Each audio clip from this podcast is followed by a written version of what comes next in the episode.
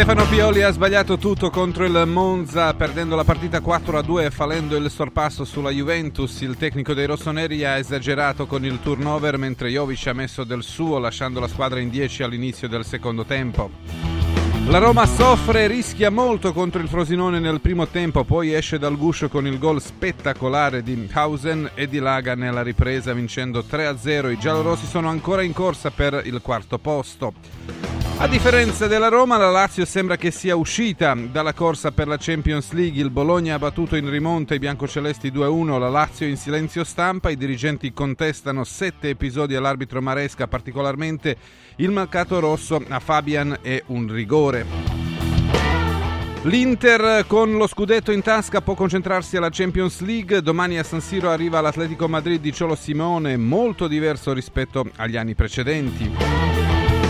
Il Napoli e il Barcellona stanno deludendo e due allenatori, Mazzari e Sciavi, rischiano di essere esonerati. Il presidente De Laurentiis ha messo in preallarme Francesco Calzona, attuale CT della Slovacchia. Per Sciavi c'è pronto Rafa Marquez. La Juve non riesce più a trovare le vittorie a corto muso, solo due punti nelle ultime quattro partite hanno affondato i sogni di vincere lo scudetto. È molto indicativo che i bianconeri sono stati fermati dalle squadre che lottano per non retrocedere, Empoli, Udinese e Verona. Buongiorno, bentrovati sulle frequenze di Radio Radio e buon lunedì a Francesco di Giovan Battista. Buongiorno Gelco, buongiorno a te, buongiorno ai nostri, buongiorno anche a Sinner che da oggi è ufficialmente il numero 3 del ranking mondiale di tennis. E salutiamo Nando Orsi. Ciao Nando. No, niente, andiamo a Mario Mattioli. Ciao Mario, buongiorno. Buongiorno ragazzi, buongiorno a tutti. Ciao Mario. Buongiorno. Tra poco avremo con noi anche il nostro bomber Roberto Pruzzo e quindi Mario iniziamo subito con te. Uh, è inevitabile, mi sembra che sia uh, parlare del, delle scelte di Stefano Pioli che ha fatto un turnover molto molto esagerato. Non ti sono piaciute Gelco? E beh, se cambi sette giocatori e poi perdi la partita contro il Monza, uh, perdi anche la possibilità di scavalcare la Juventus e forse doveva copiare quello che ha fatto Inzaghi contro la Salernitana, metti i titolarissimi e poi fai i, poi cambi. fai i cambi, specialmente perché lui eh, la qualificazione agli ottavi eh dell'Europa sì. League in tasca ce l'ha già. È un po' quello, cioè perché magari è giusto fare rotazioni Mario, però eh, il Milan aveva già praticamente la qualificazione in per l'Europa League, per gli ottavi a, a, portata di mano, quindi probabilmente non serviva, però se Pioli lo ha fatto evidentemente ha ritenuto giusto farlo. Che ne pensi? Ma innanzitutto eh, Pioli non è un, uh, l'ultimo arrivato, non è uno scappato di casa che fa l'allenatore, come si dice, no? Eh, diciamo che la, la ragione principale è stata che la risposta di, di giocatori che eh, dovrebbero essere al pari inizialmente nel, nella presentazione, al pari dei titolari che giocano di più, non hanno risposto a quanto dovevano, nel senso che hanno deluso molti di coloro che sono stati messi in campo che invece avrebbero dovuto fare qualcosa molto, molto di più. E questa è la causa principale ed è strana perché Pioli sotto questo aspetto raramente ha fallito eh, anche nei cambi, anche quando ha fatto cambi numerosi in altre circostanze, ha sempre avuto una risposta tecnica e, e fisica dai suoi calciatori di alto livello, di buon livello. Eh, per cui quella di ieri, boh, so, è successo qualche cosa eh, di, eh, di, imprevisto per lui evidentemente perché la squadra in effetti non ha, non ha risposto, non ha risposto eh, soprattutto alcuni giocatori eh, cioè, Okafor per esempio, dal quale si, si, si attendeva uh, fuoco e fiamme, considerando che stava anche in un buon momento, uh, deluso. E come altri, ciao, vabbè, ragazzi, e così è, non si può imputare a, a un allenatore come Pioli il fatto che non, non avrebbe dovuto cambiare, uh, se non di poi certamente però non puoi immaginare che i calciatori non ti diano no, le, le, risposte esatto. che, che, attendi. Poi, sai, non sono giocatori eh, presi dalla primavera, ecco, con tutto rispetto per chi gioca in primavera, eh, sono giocatori alcuni sono dei co-titolari, eh, per cui non, stata una partita così, è stata anche Monza alla sua parte di responsabilità, chiamiamola così, eh, perché ha giocato una partita assennata, una partita molto alta, molto compatta, eh, per cui anche, anche, questo forse ha contribuito. Eh, peraltro che poi la partita l'aveva anche eh, rimessa in piedi il Milan, Bene. il pareggio. Eh, Assolutamente, c'è, c'è, stato tutto un, un percorso 2-0 sotto, 2-2 nonostante eh, l'espulsione, poi, poi, ci sono stati questi due eh, gol, tra l'altro molto fine, belli. Eh, eh, gol peraltro. Mm-hmm non gol casuali. No, no, molto molto belli. Ah, salutiamo anche eh. il, Bomber e, e, Nando Orsi. Ciao Bomber, buongiorno. Buongiorno no, no, e buongiorno anche a Nando. Ciao ragazzi. Due, due, in realtà sono diverse le squadre che in questo turno hanno un po' deluso. Ecco, da una parte c'è Nando, c'è il, il Milan con, con, i cambi di Pioli, da un'altra c'è Mazzarri che non riesce a, a risollevare le sue sorti e quelle del Napoli. C'è ancora poi Massimiliano Allegri che perde le, le sue certezze con uh, le squadre che si devono salvare. E poi verremo anche a, alle due romane perché effettivamente una ha vinto e una, una ha perso. Anche se insomma non ha giocato soprattutto nel primo tempo una brutta partita. Comunque, prima quelli che hanno deluso di più, cioè Milan, Juventus e Napoli. Nando. Beh, sì, hanno deluso. Eh. Allora, l'Inter sta facendo un, un, un percorso a parte. Eh, Milan e Juventus eh, si devono giocare il secondo posto che può contare, ma non lo so quando vedono, quando, quando vedono, che in un campionato, come è successo l'anno scorso, una squadra parte, va via e non si riesce, io dico che all'interno inconsciamente c'è anche un po' di rassegnazione. Certo il Milan ieri poteva far meglio, ma così come anche la Juve. Però io penso che l'obiettivo sia quello del Milan di andare a, a cercare di andare più avanti in Europa League perché ormai la, la Champions League è acquisita e la Juventus di acquisire la Champions League. Quindi è ovvio che ci può essere anche un rilassamento, quindi ogni volta non è che si può dire, cioè a Pioli adesso Pioli out, ma sono le ultime 10 partite ha fatto 9 vittorie, 8 vittorie nel pareggio, ci può stare, che ci sono certe scelte che non, non sono giuste oppure certi giocatori che sono scelti non vengono, non, vengono, non, non danno quello che possono dare. La Juventus, la, la Juventus abbiamo sempre detto che stava facendo, andando oltre quelle che erano le possibilità della squadra eh beh, quindi è possibile anche che, che, ci siano certe partite di questo genere, un periodo di questo genere. Secondo me Allegri è un po' come Pioli, non, non piace all'ambiente, non piace per niente. E a fine anno cambieranno e se poi troveranno di meglio va bene. Per quanto riguarda il Napoli è proprio una lenta agonia che, che, si, che si, sta perpetrando, perpetrando in una situazione veramente incredibile eh, un'annata nata male e non so come finirà. Adesso sono in Barcellona, che forse è l'ultima spiaggia per Mazzarri, anche se secondo me il Presidente ha già deciso.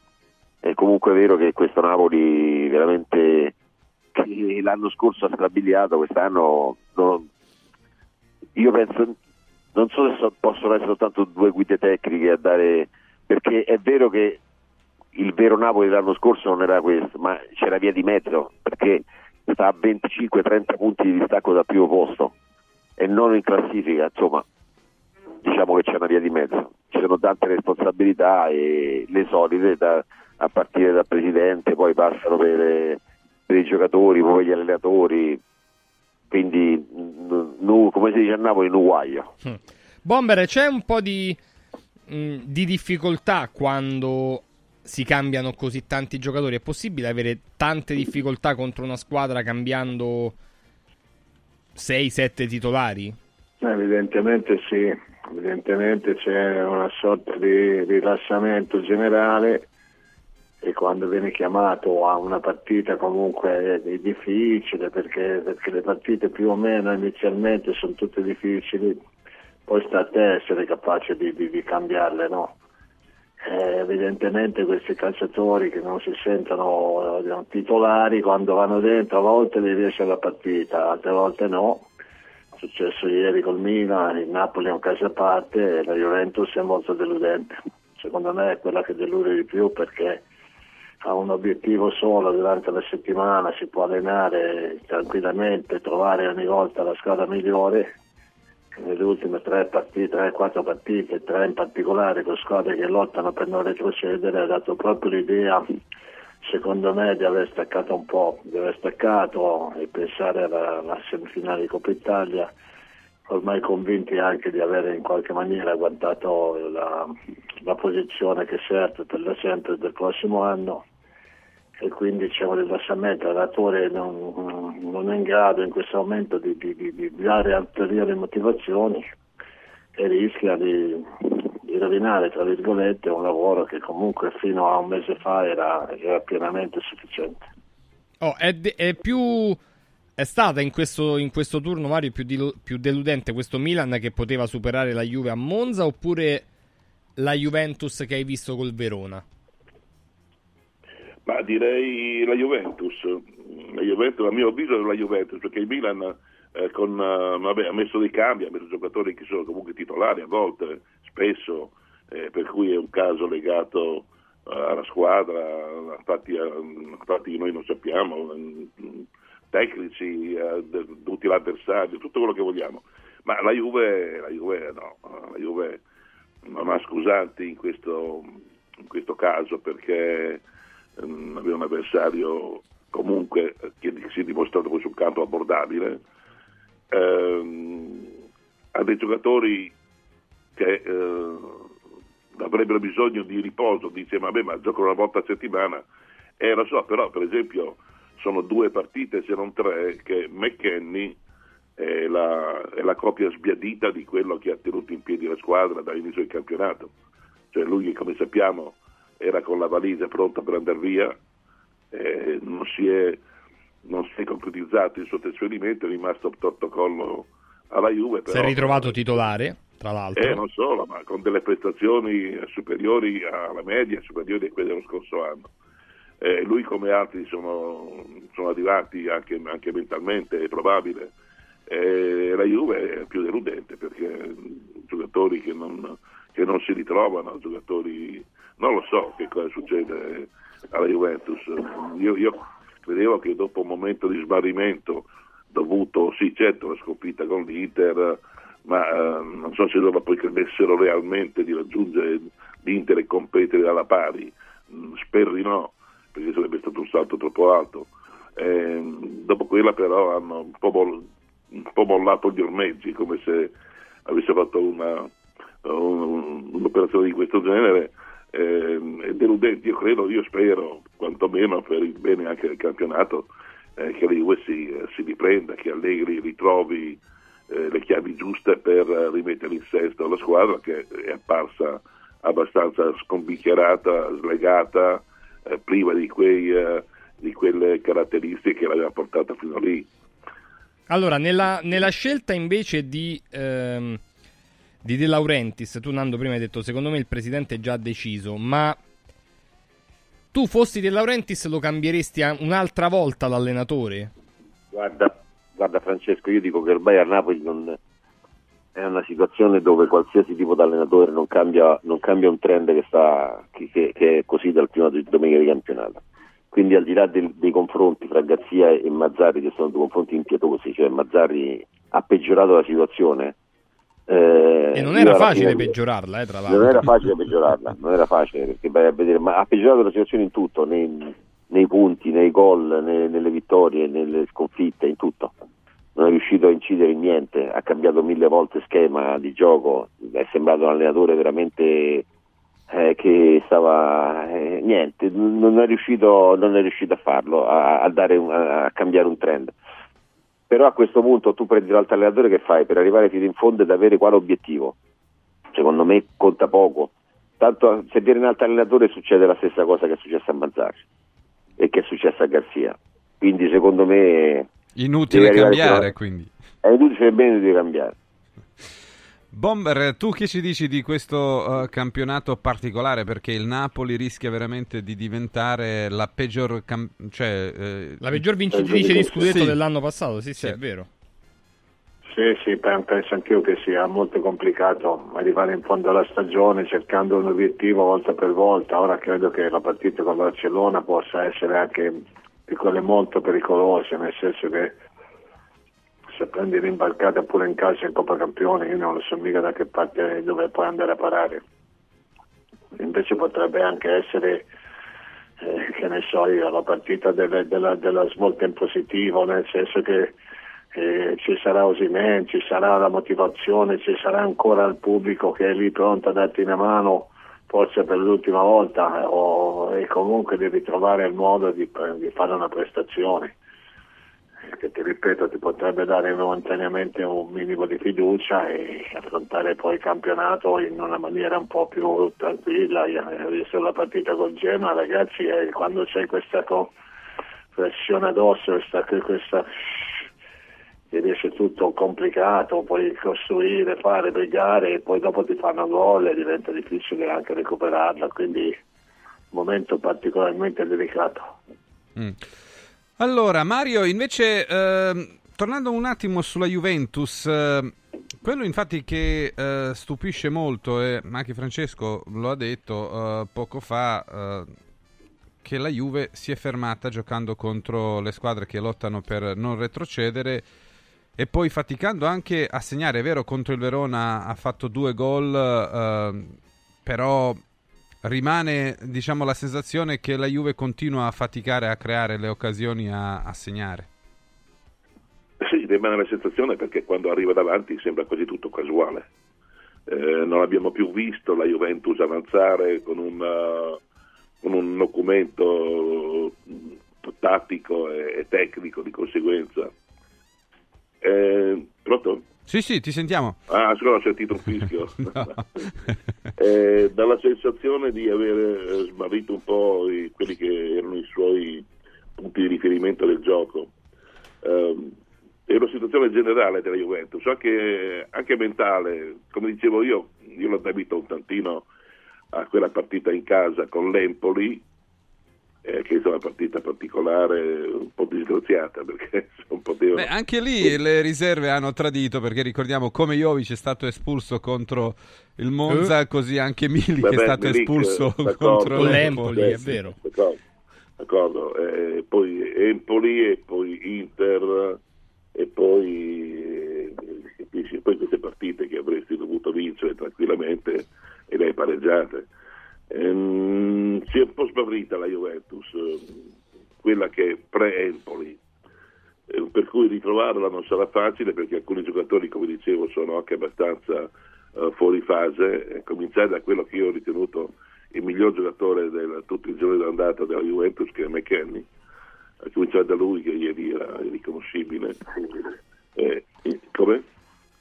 No, Mario, se, sì, sen- senti dei rumori, ma è evidente, ma non siamo noi. Allora, però, per, eh beh, hai un, prima no, no, no, un dito assoluto. Sì, un dito assoluto, no, volevo, volevo specificare. Mario, Veloce, Mario, dai.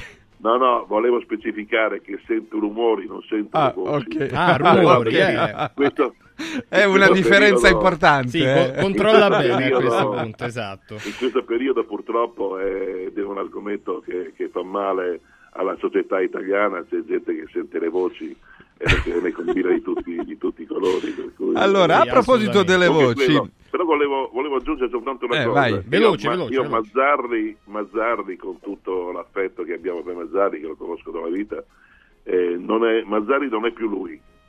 Uh, non so se avete visto la partita, i primi piani di Mazzarri, è un'altra persona. Eh beh, chiaro.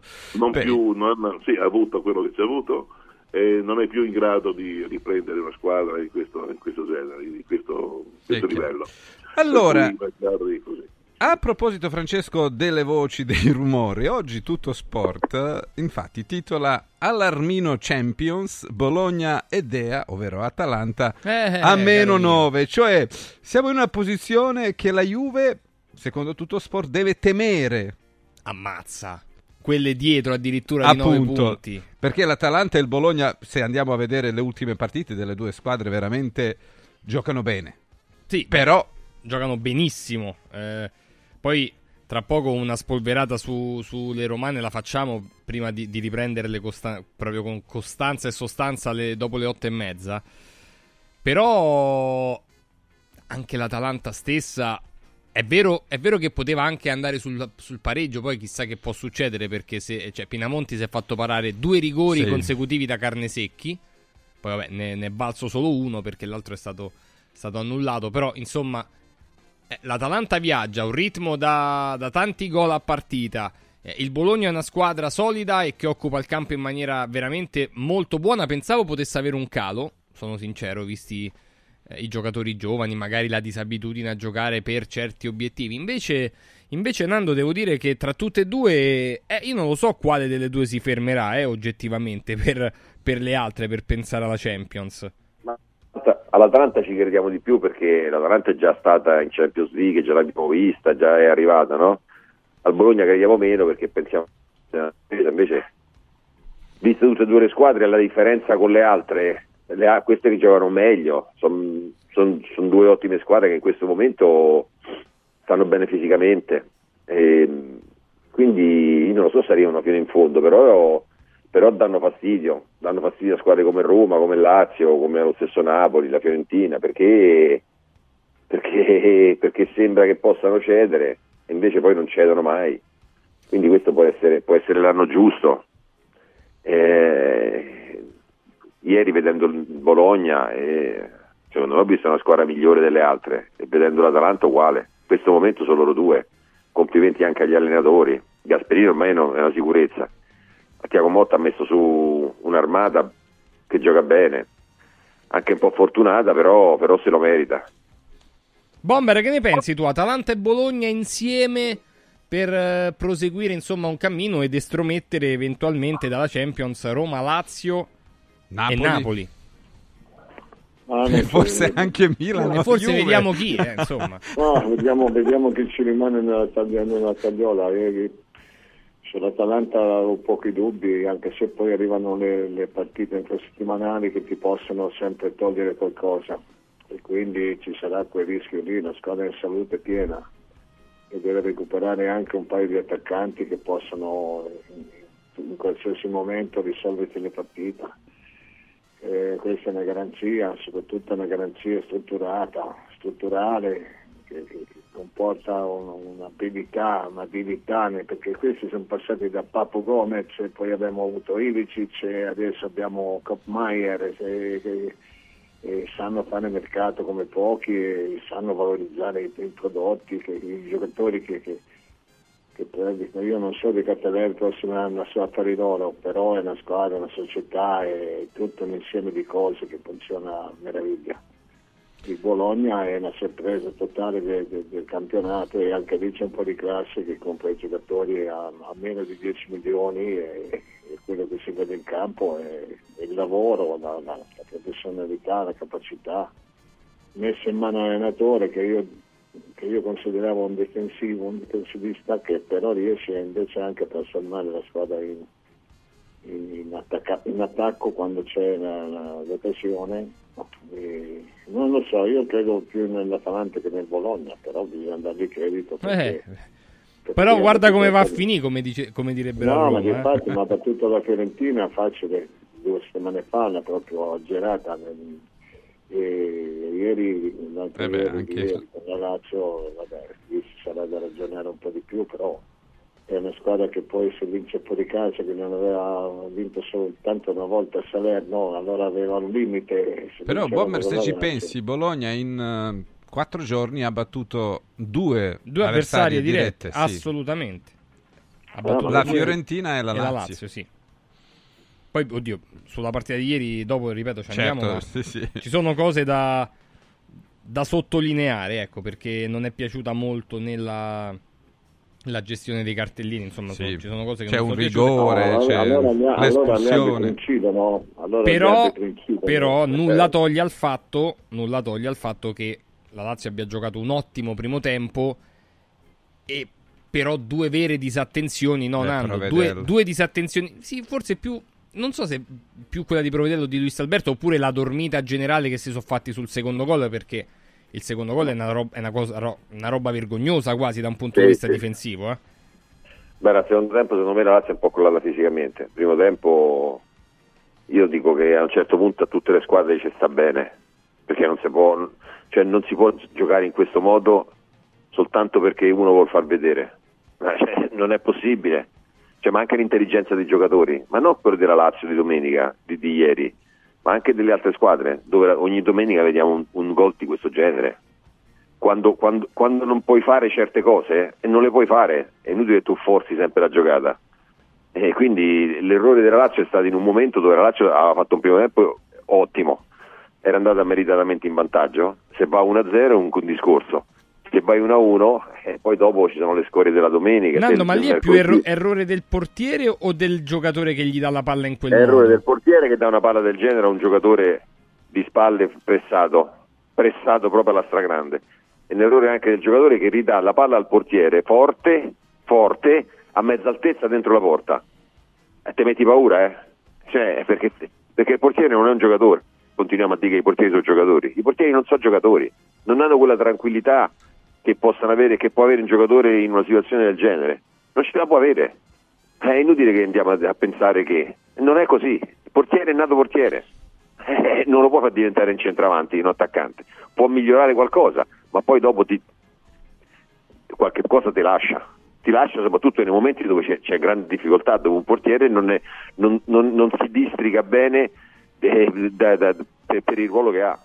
Quindi l'errore, l'errore, è di tutte e due, ma l'errore è proprio di, concettualmente di poter pensare sempre che si può uscire in questo modo. Ma, ma di che? Ma non è vero. Quindi a 39esimo poi Bologna che premia sempre, la palla lunga forse era meglio. Oh, prima di tornare al volo da Mario Mattioli, Bomber mi dai un voto invece tuo alla Roma? Tanto poi ci torniamo tra poco. Mamma mia, mi, trovi, mi metti sempre io. Il primo tempo della Roma è stato veramente. Io mi aspettavo che potesse giocare un, primo tempo di quel genere lì, a rischio e pericolo di prendere due o tre gol da una squadra che, che veramente è in una situazione molto difficile. Eh, se poi dopo devo andare a analizzare tutta la partita, il secondo tempo è stata una, una sorta di passeggiata di salute, quindi il voto globale è sei e mezzo sei e mezzo perché ti ripeto io primo tempo così non me l'aspettavo di sicuro Mario Mattioli un, un tuo sunto sulle due romane la Roma che ha vinto in quel, in quel modo a Frosinone e la Lazio che ha perso in quel modo poi, Francesco posso dire una cosa? Sì, vai vai No, quando parliamo della Roma, adesso non sappiamo neanche più giudicare quella Roma, perché fino a che c'è stato Mourinho non abbiamo mai giudicato la partita il giorno dopo.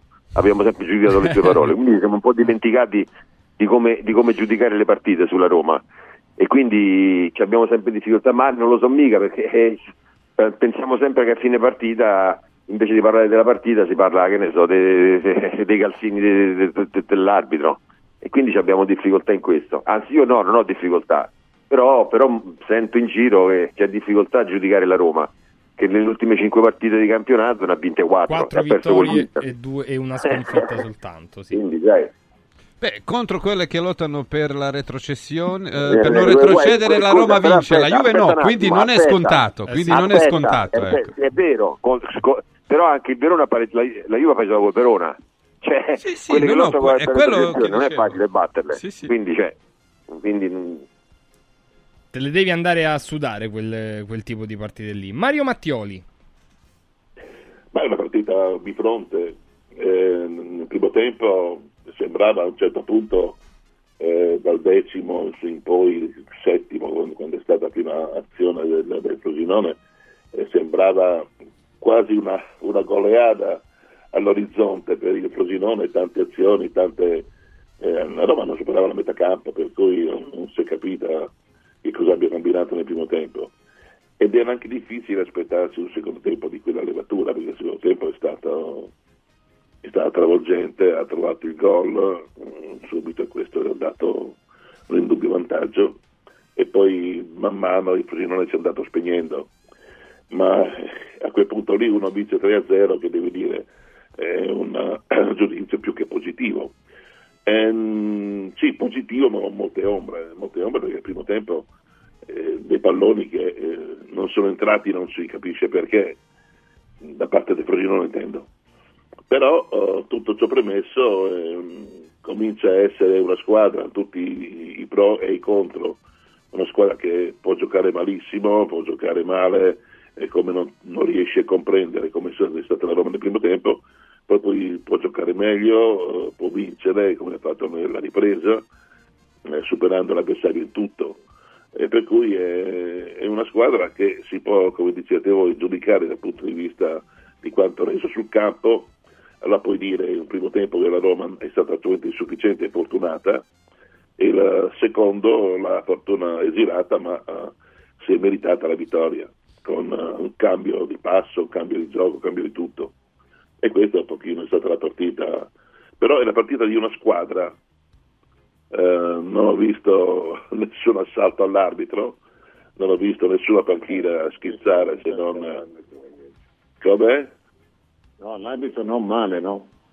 Eh, beh, appunto, non, capisco poi anche a volte ci si lamenta gli abiti, ma è stato, l'abito è stato abitato benissimo, qualche, qualche, qualche, dubbio, ma la panchina della Roma è stata tranquilla, per cui sono già dati, dati reali che eh, metti da parte nel connotare una squadra. E poi ha vinto, eh, chi ha vinto ha sempre ragione, ma eh, due fasi della Roma, ecco, adesso come De Rossi riuscirà a mettere insieme queste due fasi, eh, riunirle in tutti i 90 minuti, beh, avremo una squadra, una squadra migliore. E chissà se la risposta ci, ci, sarà già dalla partita contro il Feyenoord di, di giovedì. Potrebbe, essere, potrebbe, potrebbe esserci. Veniamo proprio alle, alle, due romane in maniera un po' più approfondita.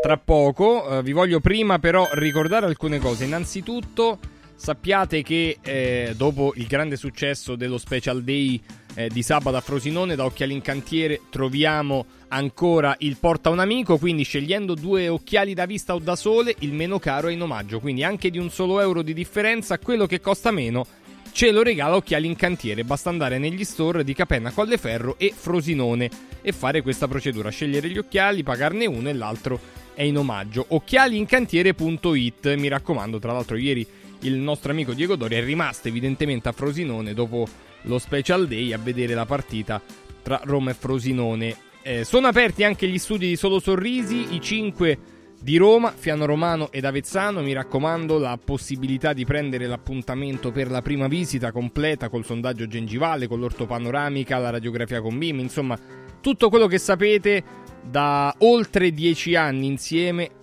a Solo Sorrisi per farci prendere ancora più consapevolezza e coscienza del fatto che la bocca va sempre trattata in un certo modo, va bonificata, non, non vanno lasciate eh, così proliferare infezioni perché tutte quelle infezioni che provengono dalla bocca possono poi causare danni in altri organi del corpo e poi magari avere un bel sorriso può diventare un bel biglietto da visita anche per una prima presentazione. Per questo vi do il numero di Solo Sorrisi che è l'800 58 69 89 800 58 69 89 il sito è sempre lo stesso che è solo sorrisi.it solo sorrisi.it a proposito di cose importanti due prodotti pazzeschi su radioradioshop.it il primo è il SIRT che sta aiutando veramente tantissime persone con questo boost di sirtuine, quindi con, questo, con queste proteine cosiddette della longevità, che sono quelle proteine che vanno ad agire sui fattori che portano all'invecchiamento. Quindi attraverso il SIRT si ridà al corpo la quantità di sirtuine prodotte quando si era più giovani. Ecco la grande efficacia del SIRT 500 Plus. Lo trovate su radioradioshop.it. Sconto di 20 euro sul kit da 3 mesi da 149 a 129 basta andare su radioradioshop.it oppure utilizzare l'sms WhatsApp di Radio Radio che è il 348 59 50 222 348 59 50 222 scrivendo SIRT. Stessa procedura ma scrivendo A17 se invece vogliamo cominciare il percorso dell'A17, il percorso di alimentazione intermittente, eh, un programma che è stato studiato dalla dottoressa Maristella Marchetti e che ci porta in quattro settimane a perdere il grasso viscerale attraverso appunto questa, eh, questo digiuno intermittente e ovviamente ma- il mantenimento della massa magra grazie a, a, tutti, a tutta l'integrazione soprattutto all'amminoacido A17 quindi anche il kit A17 lo trovate su radioradioshop.it sezione salute e benessere radioradioshop.it. Non vi potete assolutamente sbagliare. E chiudo, altra cosa fondamentale per il nostro corpo è il sonno, dormire bene su un materasso che insomma sa, capisce, è conscio delle nostre esigenze è veramente importante. Per questo c'è la Ruega Materassi che non essendo un rivenditore monomarca ci può presentare tutti i tipi di materassi e di brand migliori per poi sce- farci scegliere quello che è meglio confacente alle nostre esigenze, quindi quello sul quale poi ci troviamo meglio. Li possiamo provare, testare, capire con tutti i ragazzi della Ruega nei 5 negozi di Roma, quindi ruegamaterassi.com, molto semplice l'operazione, basta andare lì e farsi consigliare da Giordano Ruega, insomma da tutti i ragazzi della Ruega Materassi. ruegamaterassi.com, mi raccomando, questo è il sito, ma sempre meglio andare fisicamente nei 5 negozi di Roma. Però, insomma, se già volete dare una prima occhiata, ruegamaterassi.com. Tra poco le due romane, c'è anche l'Inter che guarda un po', giocherà la Champions League contro l'Atletico di Madrid e altre cose, a tra poco. Radio Radio Mattino Sport News 4 Winds, la soluzione unica per le tue esigenze di energia da fonti rinnovabili. 4 Winds, the energy of the future. 4winds.it Diego, uno di questi giorni vorrei venire da Occhiali in Cantiere. Ma cosa devo portare? I vecchi occhiali, una prescrizione, che cosa? C'è solo una cosa che devi fare. Porta un amico. Da Occhiali in Cantiere per tutto il mese di febbraio vieni accompagnato da un amico, scegliete due occhiali, sia da vista che da sole, e il meno caro lo avrete in omaggio. Wow! Occhiali in Cantiere, qualità, convenienza e amicizia. Vediamoci da Occhiali in Cantiere, Capena, Colleferro, Frosinone.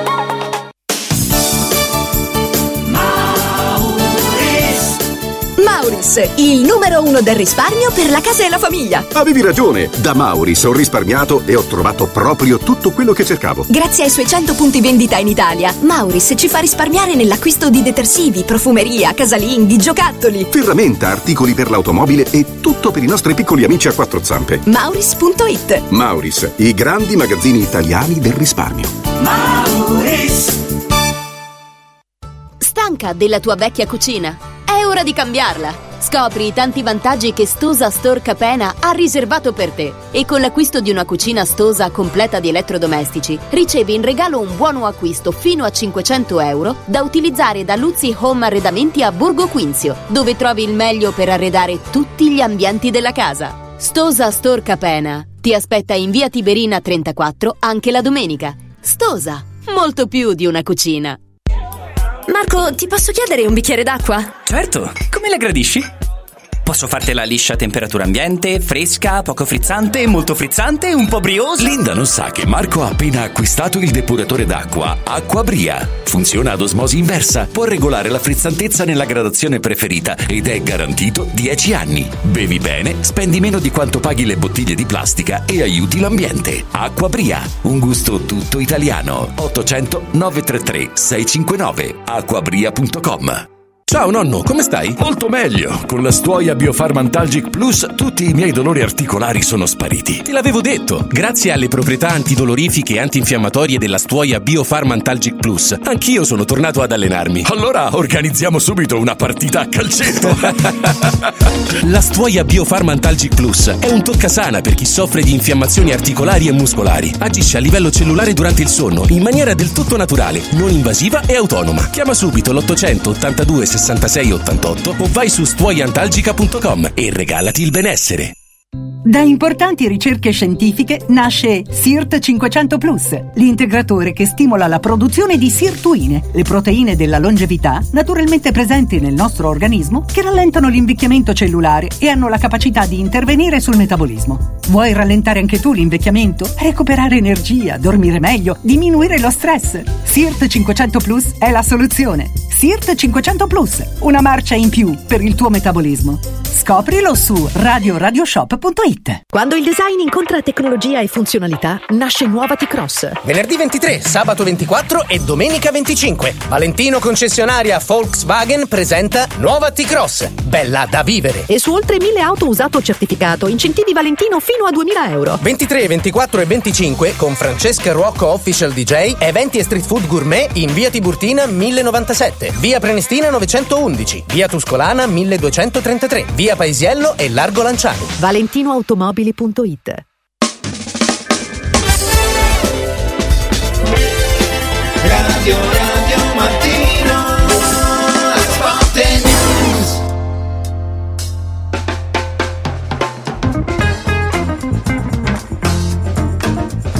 Torniamo in diretta, sono le 8.40 minuti, Nando Orsi, Mario Mattioli, tra poco anche il bomber, anzi c'è già Roberto Pruzzo e salutiamo Francesco Stefano Carina. Ciao, Ciao, Stefano.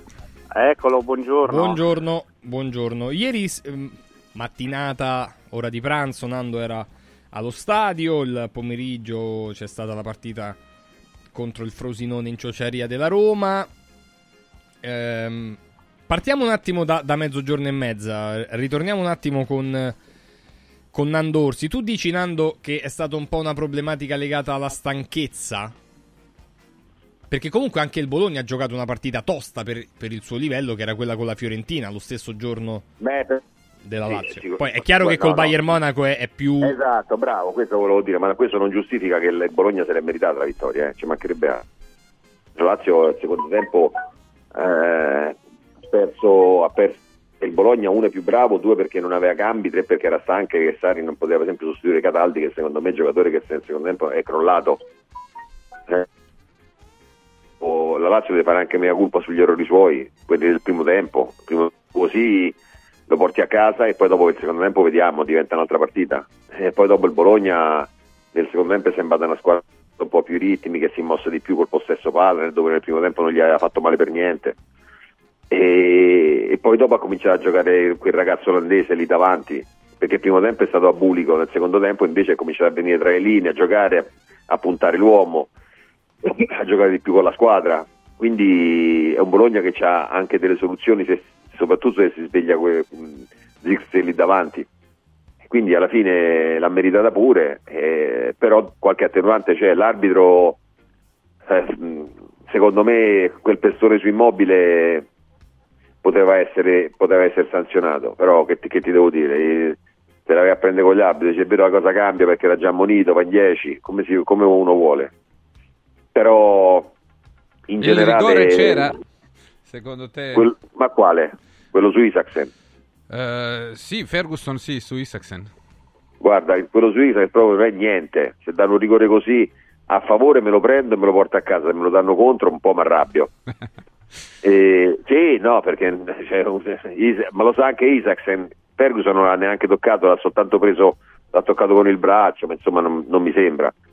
Per quel, quel pestone lì è un... Maresca non mi è piaciuto neanche a me, ha fatto due o tre punti, aveva- non ha fischiato due o tre cose che doveva fischiare quando erano evidenti che doveva fischiarle. Eh, un'altra su Ferguson con, con, con- con- Cataldi, in generale malissimo. E, mh, vuole sempre fare un po' il, il- il protagonista quando non ce n'è neanche bisogno. Però ripeto, in generale, al di là dell'arbitro, io dico che ieri il Bologna ha dimostrato di essere una squadra che quest'anno è difficile batterla e, e che sicuramente era- fino in fondo ci arriva. la Secondo- Lazio, Secondo te perché ha tolto la Isaacsen nel secondo tempo che era non lo so, non lo so perché sai, delle volte, delle volte io non lo capisco, non lo cap- ma neanche immobile, non capisco perché devi togliere immobile. È vero che forse non stava più bene, ma immobile è l'unico che lì in mezzo se ballonzola una palla mette dentro. Il, eh, Castellanos non mi sembra da, da recupero, capito? Cioè il contrario, allora gioca Castellanos e poi dentro immobile, immobile più da recupero, Castellanos no. Isaac stava giocando bene, ma anche lui un era un po' calato. Però dico anche un'altra cosa, Felipe Anderson non è possibile che possa giocare 150 partite di seguito, qualche partita la può steccare. Anche se ieri non ha giocato male, però poi in generale una volta possiamo anche sostituirlo e vedere, cioè capito che voglio dire, invece le sostituzioni sono sempre le stesse. E delle volte l'allenatore non mi piace quando fa così sostituzioni, soprattutto sull'1-1 una partita devi vincere, è vero che si era stanchi, è vero la gestione, però insomma io dico che ogni tanto si può anche rischiare. Carina? Che, che te ne è sembrato No, di questo secondo me è Lazio stata, Bologna?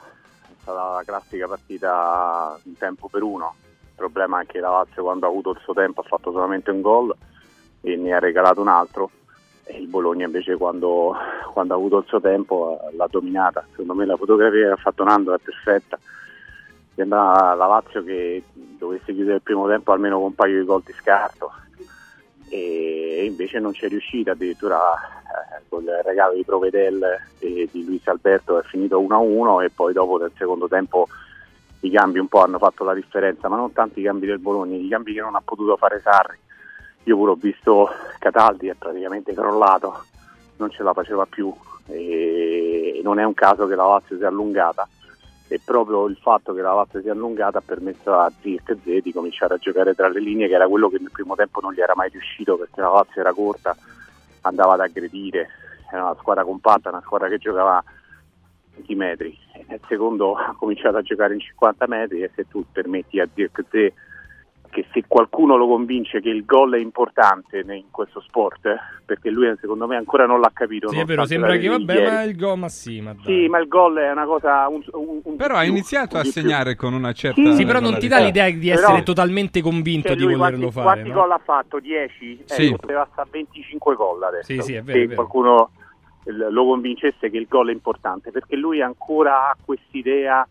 Secondo me lui è, di testa è più un trequartista che, che un centravanti. Però come pulisce, quindi- come pulisce il gioco. però eh, gioca, gioca alla grande. Io ripeto, se trova un allenatore che gli fa capire che il gol in questo sport è importante, eh, può diventare uno fortissimo perché ha dei mezzi tecnici e soprattutto una lettura della, della partita incredibile. A me quello che stupisce questo ragazzo è proprio la lettura, la lettura nelle giocate, la pulizia nelle giocate. A volte eccede un po' perché sa di essere bravo e quindi eccede però è veramente a livello potenzialmente può diventare veramente un grandissimo attaccante. Non so se può diventare un grande centravanti, ma un grandissimo attaccante sicuramente.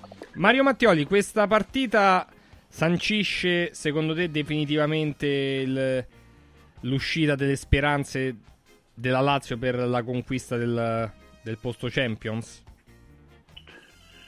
E beh, se non lo sancisce definitivamente ci siamo lì, eh.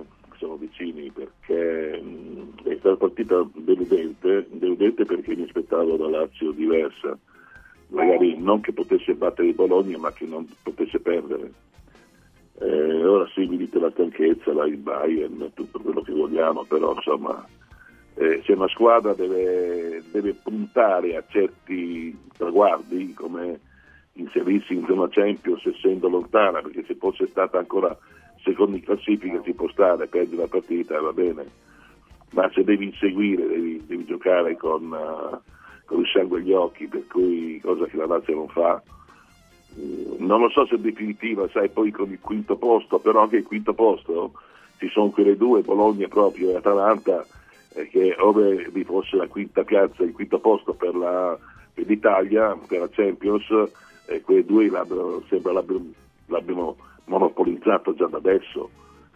Per cui non lo so dove possa arrivare la Lazio. Certo che dall'altro allenante eh, non lo so, non, non credo, ecco, in campionato non credo, Eh, in Champions se potesse riuscire in quella operazione impossibile eh, sarebbe forse una, una stagione diversa, basterebbe soltanto quello per iniziare una stagione, anche dal punto di vista economico, questo è lo titolo, ci sta pensando.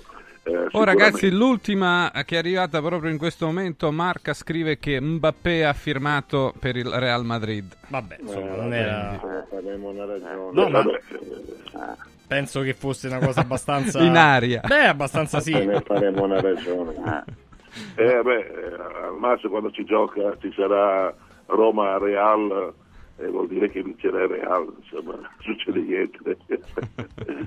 no, per cui no, la Lazio non credo che sarà in grado di recuperare il, eh, il quarto posto in Champions, anche perché il quarto posto in Champions lo stanno eh, battendo per quel posto lì Atalanta e Bologna.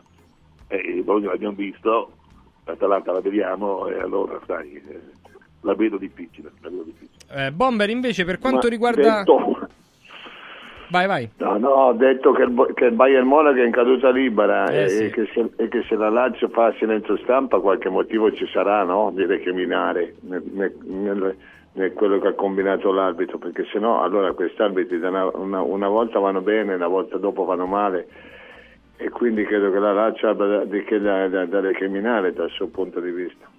Se poi in una partita come questa dove il dispendio di energia è pari, perché possiamo dire che è pari, tu commetti una sciocchezza del genere, come, come è successo alla Lazio nel momento in cui concede al Bologna il gol del pareggio e poi la partita ti si può incasinare, soprattutto perché mi è sembrato di capire che i cambi della Lazio non hanno portato niente, niente di positivo, mentre che quelli del Bologna perlomeno ti hanno mantenuto il livello quindi ne viene fuori una sconfitta che, che- che- che alla fine devi accettare perché non hai avuto poi la, la- la- l'energia, la forza per, per- per provare, per provare a cambiare perché ce n'era di tempo e, qua- e quanto ce n'era. E quindi io non lo so, Mario è così convinto che, che- Bologna e Atalanta siano le due che si contendono il quarto posto, io non, non sono così sicuro perché tanto l'Atalanta ha le coppe che tolgono sempre qualcosa e il Bologna è una squadra che, che potrebbe anche avere un calo nel, nel finale del campionato. Francesco, una cosa molto curiosa, tutti i giornali principali eh, che seguono la Roma, il Messaggero, il Corriere dello Sport, la Gazzetta dello Sport, hanno promosso Svillar come il miglior giocatore della partita di ieri a Frosinone. Credo sia Eh, stata... diciamo, la dice lunga questa, Eh, no? Sì, sì, no, infatti, assolutamente. Infatti, Stefano, quello volevo dirti, cioè il primo... È stata una partita particolare, ecco. Sì, io guarda, eh, io continuo a pensare dopo la partita di ieri che il calcio è veramente unico al mondo, è uno sport unico perché, perché il primo tempo ieri doveva finire con Frosinone in vantaggio per un paio di reti. Eh, De Rossi ha sbagliato completamente la formazione, completamente, e se ne è reso conto e lo ha anche ammesso nel, nel post partita perché lui ha voluto giocare a specchio. Eh, il problema è che il Frosinone è andato a prestare altissimo e ha messo Brescianini e Mazzitelli in in marcatura sui due play della Roma e la Roma praticamente per tutto il primo tempo non riusciva mai a salire. Non riusciva mai a salire e lanciava, e lanciava questi, palloni, questi palloni lunghissimi per Lukaku che però erano sempre preda del, del, del Frosinone.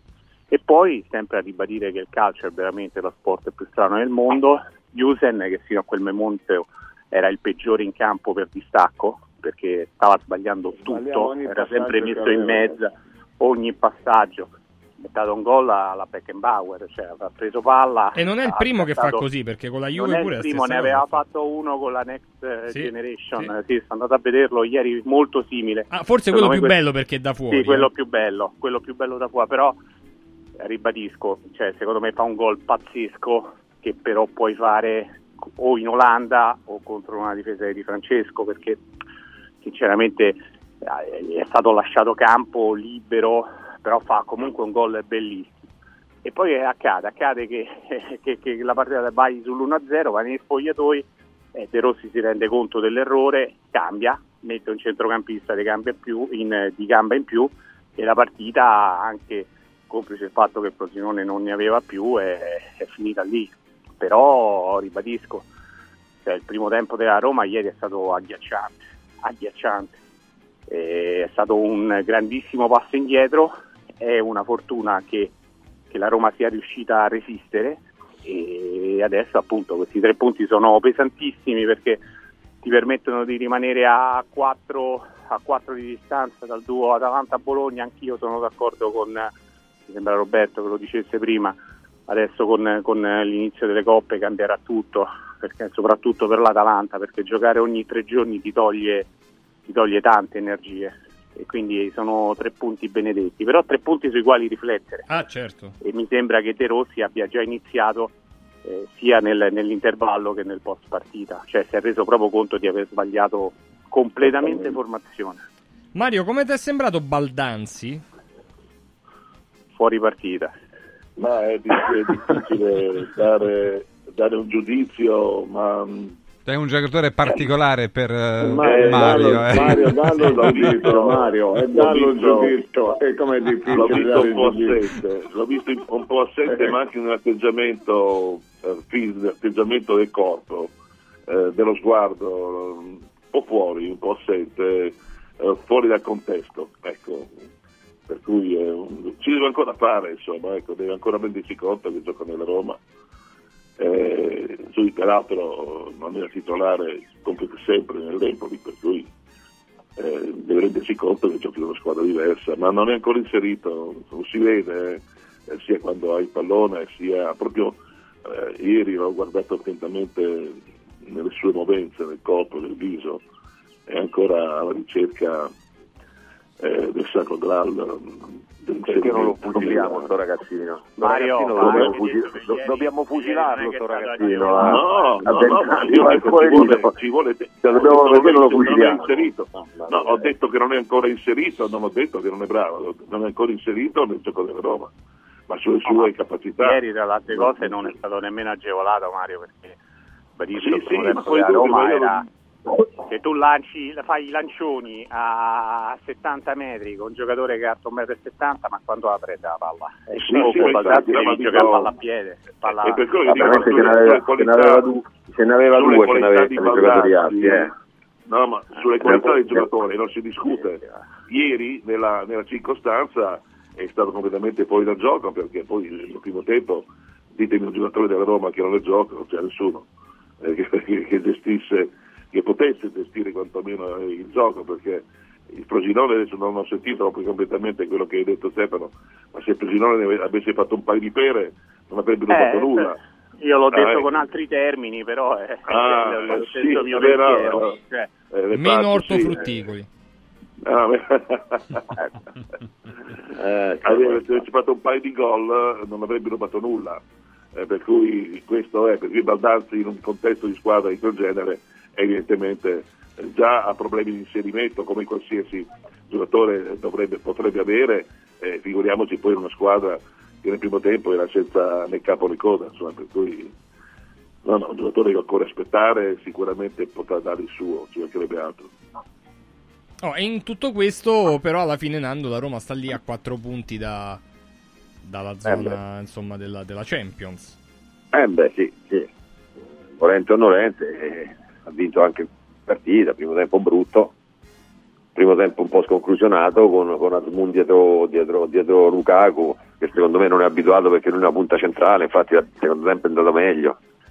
Però l'importante è che l'allenatore poi dopo quando capisce di aver sbagliato cambia.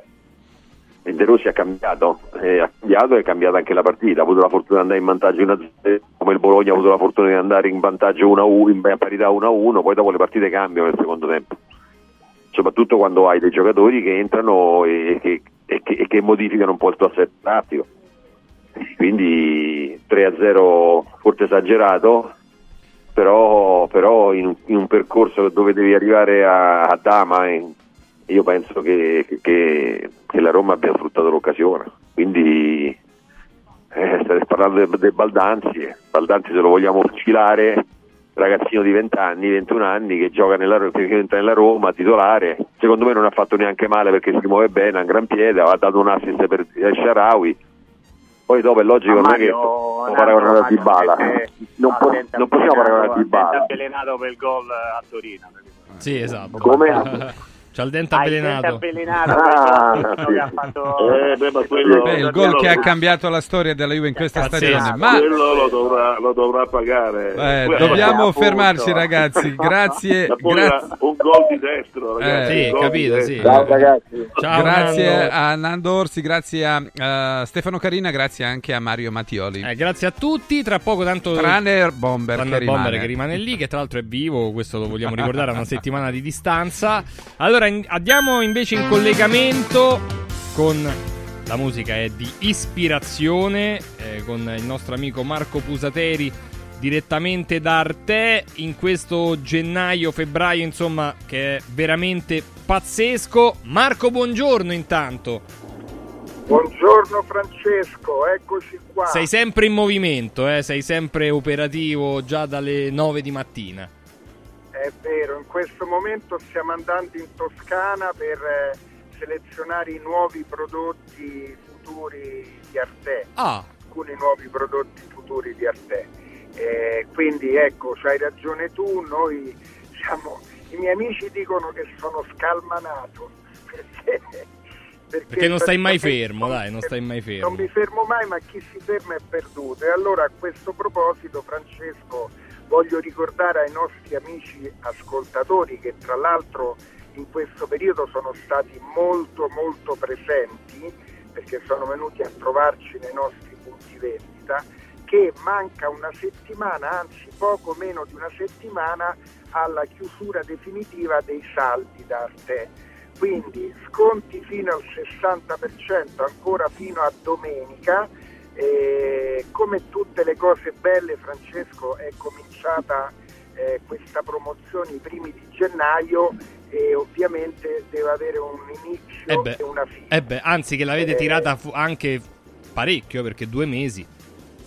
Sì, l'abbiamo tirata parecchio, doveva finire a fine gennaio, poi i miei collaboratori mi hanno, eh, hanno insistito per prorogarla e beh, eh, devo dire che so- siamo contenti perché febbraio è stato un mese meraviglioso per noi, ma è stato molto buono anche per eh, i nostri clienti che hanno voluto approfittare acquistando tante cucine, tante camere da letto, tanti armadi, eh, divani, camere da ragazzi, insomma i negozi Arte, eh, tu li conosci, sono molto grandi, sono molto grandi e molto forniti. Eh, ancora per qualche giorno quindi sconti 60% su tutti i prodotti in esposizione. E poi quest'anno eh, chi ci è venuto a trovare lo ha verificato eh, abbiamo esteso uno sconto maggiore anche alla progettazione. Quindi non esitate a portarci le misure della vostra cucina del, eh, del vostro armadio magari particolari perché un nostro arredatore vi progetta il, eh, vi fa il progetto del vostro ambiente, dopodiché eh, vi viene applicato uno sconto aggiuntivo a quello che facciamo durante l'anno. Quindi, fino a questo momento, fino all'ultima settimana, fino a domenica, se andiamo da Arte, cucine, soggiorni, divani, camere, i complementi d'arredo, ci sono sconti fino al 60%. Poi, insomma, c'è tutta la questione del trasporto e del montaggio. Insomma, Arte veramente ci fa tantissimi regali, tante opportunità, risparmiamo, ma soprattutto i prodotti sono di qualità. E come vedete è proprio Marco in persona, la proprietà che si muove in giro per l'Italia, per il mondo a cercare le opportunità migliori, i prodotti migliori poi da, da farci vedere, da farci apprezzare e poi soprattutto da farci mettere a casa. La progettazione, sconto importante, quindi i negozi di Artelli conosciamo, Viale dei Colli Portuensi 500, Via di Torrevecchia 1035, Via Quirino Maiorana 156, Via Il Debrando della Giovanna zona Aurelia Massimina, la nuova apertura in Via Tuscolana 930 e poi sappiate amici della Lombardia che ma ormai lo sapete tutti, a Lissone in provincia di Monza Brianza in Viale Valassina 20 c'è un negozio di Arte, quindi presidiamo anche la Lombardia. Se vi volete fare già una, un'idea, c'è tutto il catalogo arte.it, mi raccomando, con l'H davanti. Marco, buon Ecco, lavoro, eh, mi raccomando. Francesco, salutandovi, voglio ricordarvi che per chi volesse dilazionare il suo eh, pagamento, noi stiamo facendo anche Ah. 20 rate a tasso zero, quindi non si pagano interessi, si divide l'importo in ta- tante piccole rate e si arreda la stanza dei nostri sogni. E questo è molto importante. Pagamento dilazionato, interessi zero. E gli interessi zero significa che se li, se li fa in dote Arte. Quindi questo è un altro ur- ulteriore regalo che Arte ci fa. Arte.it, mi raccomando, con l'H davanti. Ciao Marco! Buon proseguimento, Ciao buon voi, lavoro. Buona giornata. Buona giornata a Marco Pusateri, a tutti i ragazzi di Arte e pure a Mbappé che probabilmente ci si potrà comprare con questa... Fino al 2029, eh? 29? Beh, ma... 5 anni? Ma l'hai saputo quanto ha preso la firma? Beh, probabilmente una centinaio Pio- di una mil- piottarella eh, alla eh. firma, è giusto il tempo per un caffè e poi torniamo tra poco. Radio Radio Mattino Sport News 4 Winds Energy. Scopri l'offerta luce e gas per un risparmio garantito in bolletta. 4 Winds, the energy of the future. 4windsenergy.it Vinci con Mauris.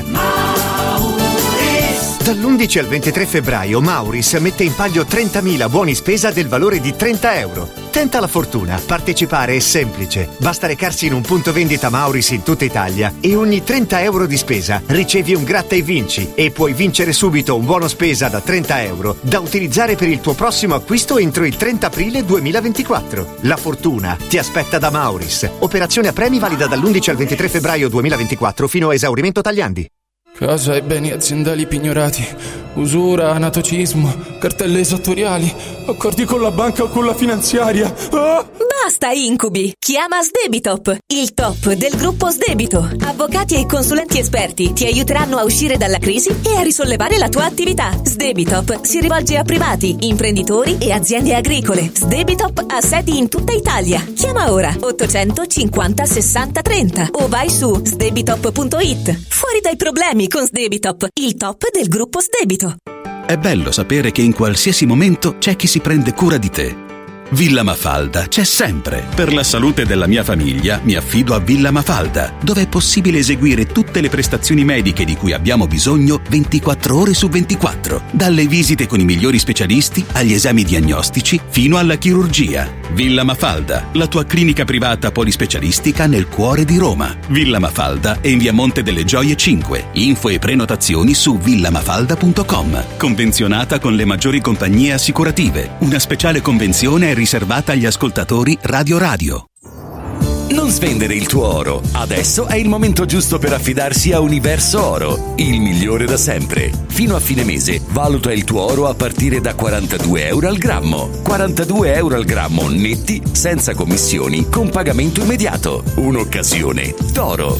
Universo Oro, il tuo banco metalli, a Roma in Viale Eritrea 88, numero verde 800 13 40 30. Universo-oro.it Confartigianato è da più di 70 anni al servizio degli imprenditori e delle loro famiglie, erogando servizi come fisco, credito, avvio d'impresa, export, formazione, consorzio energetico, assistenza sanitaria, CAF e patronato. Abbiamo federazioni di categorie e mestieri firmatari dei principali contratti collettivi nazionali di lavoro e presenti in tutti i livelli istituzionali. Dove c'è impresa, c'è Confartigianato. Confartigianatoroma.it Amore, vieni qui. Guarda che meraviglia.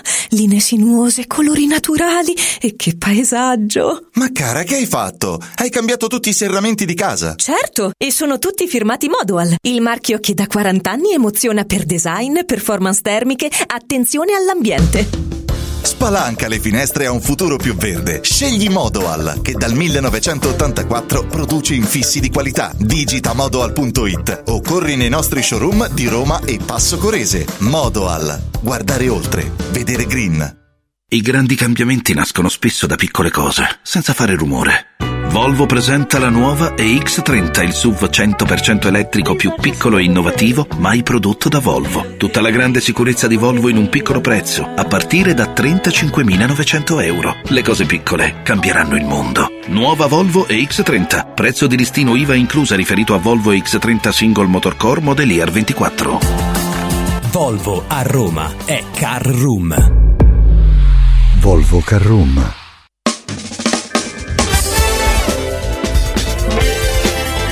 Radio Radio Mattino Sport News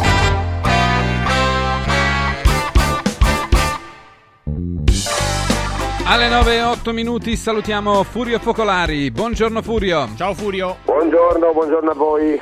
Buongiorno a Stefano Agresti. Buongiorno Stefano.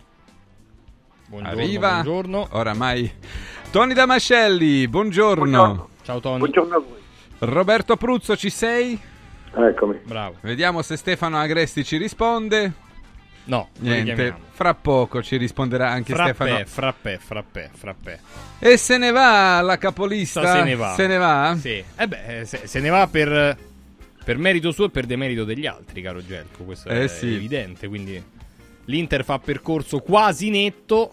Eh, Le altre cominciano, tra l'altro, con una partita in meno contro l'Atalanta, partita complicata, ma che comunque è sempre una partita in meno. E le altre. Cioè, mh, Furio, domanda che abbiamo fatto anche prima. La. T'ha deluso di più la, la scelta di Pioli di fare tutti quei cambi che poi si sono rivelati col senno di poi eh, scriteriati tutti insieme? Oppure le difficoltà che sta avendo la Juventus nel, nelle prestazioni, nel- soprattutto nella, nella gestione difensiva delle partite? Eh beh, ma un po' tutte e due le cose, eh? un po' tutte e due le cose. Forse di più le scelte di Pioli, perché la Juventus eh, combatte con se stessa, eh, è arrivata ad un punto della stagione in cui eh, ha, ha un po' ceduto, no? È come eh, succede nel tennis, Francesco, quando c'hai un avversario più forte di te e lo combatti il primo set riesci a fare grandi cose, magari poi perdi al tie break nel secondo, nel secondo Mentalmente un po' crolli, sì. Esatto, esatto.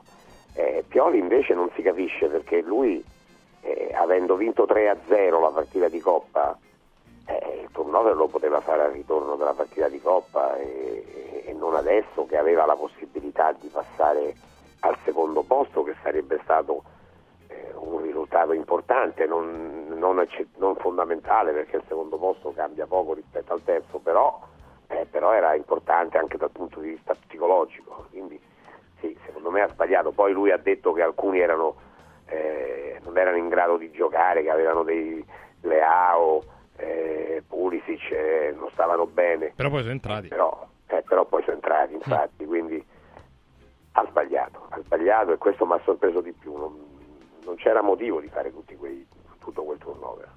Stefano Agresti, la terza volta sarà quella fortunata. Buongiorno.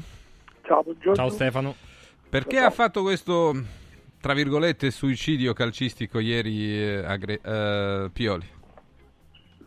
Beh, non lo so perché l'ho fatto, ho sbagliato sicuramente, sono d'accordo con Furio, ho sbagliato in modo anche abbastanza clamoroso perché, perché è stata una rivoluzione immotivata, ecco, se dovevi risparmiare qualcuno potevi anche pensare di risparmiarlo a Rennes perché il 3-0 dell'andata ti dà molte garanzie e invece l'ha fatto in casa e l'ha fatto in questa partita difficile a Monza in campionato, una partita che doveva vincere per dare continuità eh, ai risultati positivi che aveva fatto. Io francamente l'ho trovato assolutamente incomprensibile.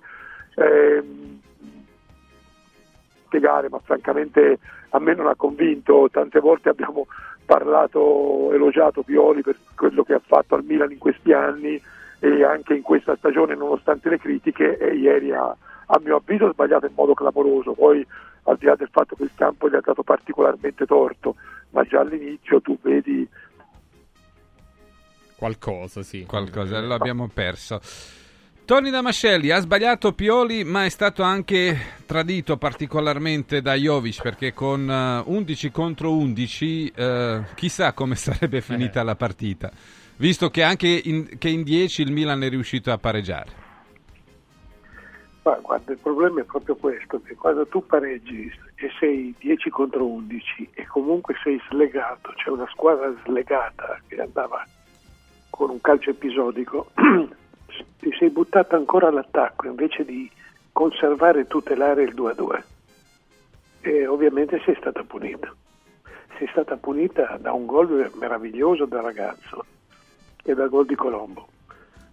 Eh, la lettura secondo me è proprio in quel comportamento di Musa che ha preso il posto di Florenzi che è partito come se la partita fosse facile è partito in, in campo come se, la- se la- l'incontro e il risultato fosse tutto a favore del Milan. Invece bisogna ragionare ragionare. E il Milan ieri non ha ragionato non ha ragionato l'allenatore non hanno ragionato i calciatori in campo soprattutto il tedesco in difesa. Ma non è una Ciao. novità. Se vi ricordate quello che fece con eh, Ken con la Juventus eh, rovinò la propria prestazione e la, e la prova di tutta la squadra. È un giocatore sovra- sovrastimato uno dei tanti sovrastimati della nostra Serie A. Invece per quanto riguarda la Juventus nulla di nuovo nulla di nuovo sotto il sole di Torino. Roberto Pruzzo, anzi, eh, facciamo eh, Sì, completare il penso- ragionamento Bomber Agresti e poi arriviamo da te. No, no, ma ti dicevo, E niente, stamattina siamo sfortunati con il collegamento con Agresti. Vai, Bomber.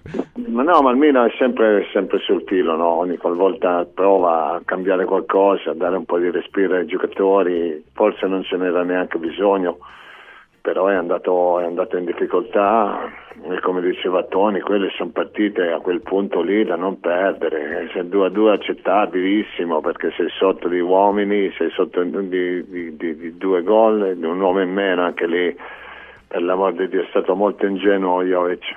Poteva risparmiarsela, poteva proprio risparmiarsela e è andata in quella maniera lì. Il Milan mi sembra che abbia delle buone carte anche in Europa, sinceramente la squadra al completo dà, dà delle buone sensazioni e poi dopo ti può capitare anche una, una partita storta come quella di, di ieri sera.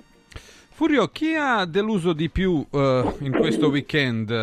Il Napoli di Mazzarri, eh, il Milan di Pioli, la Juve di Allegri o la Lazio di Sarri? Sono le quattro big che non hanno vinto o hanno pareggiato le partite che dovevano vincere. Sicuramente il Napoli, perché la Lazio, la Lazio anche, possiamo parlare delle le altre, l'abbiamo detto, Milan e Juve l'abbiamo detto, la Lazio, almeno la Lazio ha giocato un grande primo tempo, la Lazio il primo tempo doveva finire 3 a 0 Sì, sì, sì. e, e- e invece è finita 1 a 1 perché ha commesso un errore grave, al di là degli errori arbitrali che ci sono stati, questa volta ci sono stati, però al di là di quello eh, la Lazio il gol, il gol dell'1-1 l'ha regalato, l'ha regalato e dopo un primo tempo straordinario nel secondo tempo non è scesa in campo e il Bologna nel secondo tempo ha vinto con merito. Ma il Napoli no, il Napoli è una squadra allo sbando ma eh, ragazzi ci siamo, siamo, abbiamo dibattuto come al solito a Radio Radio ed è giusto che sia così ma io quello che ho detto allora lo ribadisco adesso Mazzarri non è più un allenatore di calcio Mazzarri è un ex allenatore di calcio e non si può affidare una corazzata ad un ex allenatore. Mhm. Tony Damascelli, chi ha deluso di più secondo te tra le, tra le big, viste le loro ambizioni? Vabbè, sicuramente come ha detto Fulvio il Napoli, perché poi eh, la sceneggiata continua di tutti e due dei, dei Laurentiis. A Bari hanno già sostituito tre allenatori, a Napoli eh, si parla di Giampaolo di Calzona Sì. e già questo spiega tante altre cose. La squadra non ha più fiducia, addirittura gli uomini punto di riferimento come di Lorenzo si sono persi. La scusa di- dell'assenza di, di Osimè regge fino a un certo punto, Clara ha fatto l'impossibile, ma il comportamento di Osimè è un comportamento negativo per l'ambiente, per se stesso, per la propria immagine. Sta pensando ad altro, sta pensando a Parigi, sta pensando alla Premier, eh, sono affari suoi. È una situazione purtroppo generata dal Presidente. Eh, la Lazio, eh, il discorso è il solito, non si gioca un tempo, non si vincono gli scudetti a febbraio. Ehm, quando tu stai bene, il primo tempo la Lazio stava bene, devi saper disciplinare un po' come il discorso del Milan. L'euforia, al di là degli errori manifesti dell'arbitro che è modesto di suo, devi saper disciplinare. Isaacsen ieri sembrava un, ire di Dio, dopodiché si è, si, è, si è spento come una candela, così come tutta la squadra, perché non c'è una disciplina mentale, oltre che fisica, questa storia poi dell'imboscata all'ora di pranzo, perché... Eh, a Sari non è mai piaciuta, diciamo, la partita all'ora di pranzo, Tony, tu lo Certo, sai bene. certo, eh, eh, capi- quando ero in Inghilterra eh, giocava all'ora di pranzo. Però, ehm, a parte che il Bologna ha giocato con la Fiorentina, Sì. anche Bayern ne ha buscate ieri. Sì. Bayern le ha buscate e con una differenza che Tuchel può rischiare l'esonero ed è secondo in classifica. Però le ha beccate dal Bayern, le ha prese dalla Lazio, le ha prese dal Bochum e, e quindi può rischiare anche lui. Al di- e ha giocato all'ora del tè, non ha giocato all'ora di pranzo. Bomber, chi ti ha deluso di più tra le big? Ovvero, chi ha deluso in generale secondo te? Ma hanno deluso più o meno tutte. Perché pure la Fiorentina non ce la vuoi mettere tra le big, ma ultimamente, a parte la vittoria larga col Frosinone, è in netta difficoltà. La, la Lazio, il, il Napoli è una squadra che io sinceramente ora vediamo questa partita con il, con il Barcellona che potrebbe, potrebbe teoricamente dare un po' di respiro, no? un po' di fiducia, di, di, Osimhen che, che, che vorrà dare un segnale che è ancora un calciatore a tutti gli effetti e tutta la squadra che potrebbe, uso, vedi sempre il condizionale perché non sono mica sicuro, anzi ho poche, ho poche, ho poche certezze in questo senso. Per il resto il campionato sta diventando veramente una, una, è dura, è dura perché ogni volta c'è bisogno di fare delle cose straordinarie per vincere una partita anche facile per certi versi, quindi è la squadra che più di tutte sta, sta in difficoltà e non mi aspetto ulteriori cambiamenti di panca perché cosa fai? Prendi il terzo allenatore per aspettare poi il quarto, andare avanti così fino in fondo sperando che le, che le cose cambino. Allora, prima di dedicarci eh, completamente alle romane e anche alle partite della Champions che ci aspettano domani e dopodomani, l'Inter contro l'Atletico e eh, il Napoli appunto contro il Barcellona, vorrei un vostro commento, non tanto per la notizia che era già nell'aria ed è arrivata la conferma eh, questa mattina dal, dalla Spagna, Marca eh, conferma che addirittura due settimane fa il Real Madrid e Mbappé hanno firmato il contratto che legherà il giocatore francese alla squadra eh, spagnola fino al 2029, ovvero per i prossimi eh, cinque anni. Ma che conseguenze, tenendo presente di quello che, di cui si è parlato, si è scritto anche nelle settimane precedenti, possa avere sul calcio italiano, sulle squadre italiane, questo passaggio? Perché il Paris Saint-Germain, come lo ha fatto spesso in passato, eh, si sta preparando a saccheggiare le squadre di Serie A. Potrebbe essere un bene da una parte. Furio? Sì, non, non- ragazzi, il campione italiano vive anche senza Osimen, eh. Lo, lo sta già facendo per la verità. Eh, quest'anno lo sta facendo già. Eh, arriverà qualcun altro, arriverà qualcun altro. non- eh, cioè, un, un conto è Mbappé, un conto è Osimen e chiunque altro. Cioè, sono giocatori importanti, ma non sono giocatori fondamentali. Certamente, se stanno qui è meglio, ma se vanno altrove, secondo me, non è il caso di sta a piangere tutta la notte. Non- non- non- il saccheggio, se ti portano i soldi, eh, non è un saccheggio. Il saccheggio è quando arrivano, prendono e portano via senza, senza pagare. No, Come hanno saccheggio- preso Skriniar. eh, ma c'è, ma il sacche- esatto, eh, il saccheggio- la parola saccheggio da cosa deriva? Eh, da- dai vincitori, i vincitori magari barbari che, che arrivavano, vincevano una battaglia e saccheggiavano le città. Ecco, questo secondo me non è un saccheggio perché eh, se pagano non è un saccheggio. Mhm. Tony, chi rischia di più di rimanere senza i suoi giocatori migliori? In Serie A, Beh, certamente. rischiano tutti perché sono, tutti con le pezze in una parte del corpo, eh, nel senso che hanno tutti bisogno di denari, tutti, tutti, Eh, perché quelli che dicono di avere un, un- un- come dire, un bilancio sano, solido, eccetera, hanno delle dipendenze con le banche. L'affare Bantè è vecchio di un anno, perché se uno riguarda la storia del Real Madrid, la cronaca del Real Madrid, l'anno scorso va via Benzema e eh, Florentino fa sapere ai suoi, compreso Ancelotti, che ha in mano due carte, una sicura che è Mbappé, l'altra probabile che è Haaland, tant'è che non prende Vlahovic, non prende Osimen, non prende Harry Kane, che erano tutti Ma che vuole giocare con Vinicius, tu- Holland, Mbappé tu- e dietro Bellingham. tu- Mamma mia, se deve Sì, sì. Eh beh, è meglio di Galactico, se- Allora qui basta vedere la storia del Real Madrid. Sì. La storia del Real Madrid dice che lo- lo- lui, Florentino, prende tutti i, i più grandi. Se deve prendere Ronaldo, prende Ronaldo, quello ovviamente brasiliano. Se deve prendere Beckham, prende Beckham. Se deve prendere Zidane, prende Zidane. Se deve prendere Figo, prende Figo, eccetera. Dicevo che un anno fa, dina- dinanzi alla prospettiva, di fronte alla prospettiva di prendere uno di questi centravanti, dice no, aspetto, faccio giocare Joselu, che lui odia, posso dire che proprio non gli piace, e faccio giocare Ioselu nell'attesa di portare a Madrid il signor Mappé, cosa che poi è avvenuta. Mm. Bomber? No, io- Perché poi Ma ci sarà un'altra perché- reazione a catena, Bomber, perché le Sì, big italiane poi, reazione- cioè, tra virgolette, prenderanno i giocatori delle cosiddette medie italiane, eccetera, eccetera. Sì, però guarda che se tu lavori come l'Atalanta, che l'anno scorso Sì. ha ceduto quel biondino lì a quanti soldi al Manchester United. Ieri ha fatto doppietta, che- tra l'altro. eh, Un, mi un gol un sembra po' che- fortunato. No, no, dico, mi sembra che non ha fatto un brutto affare, no?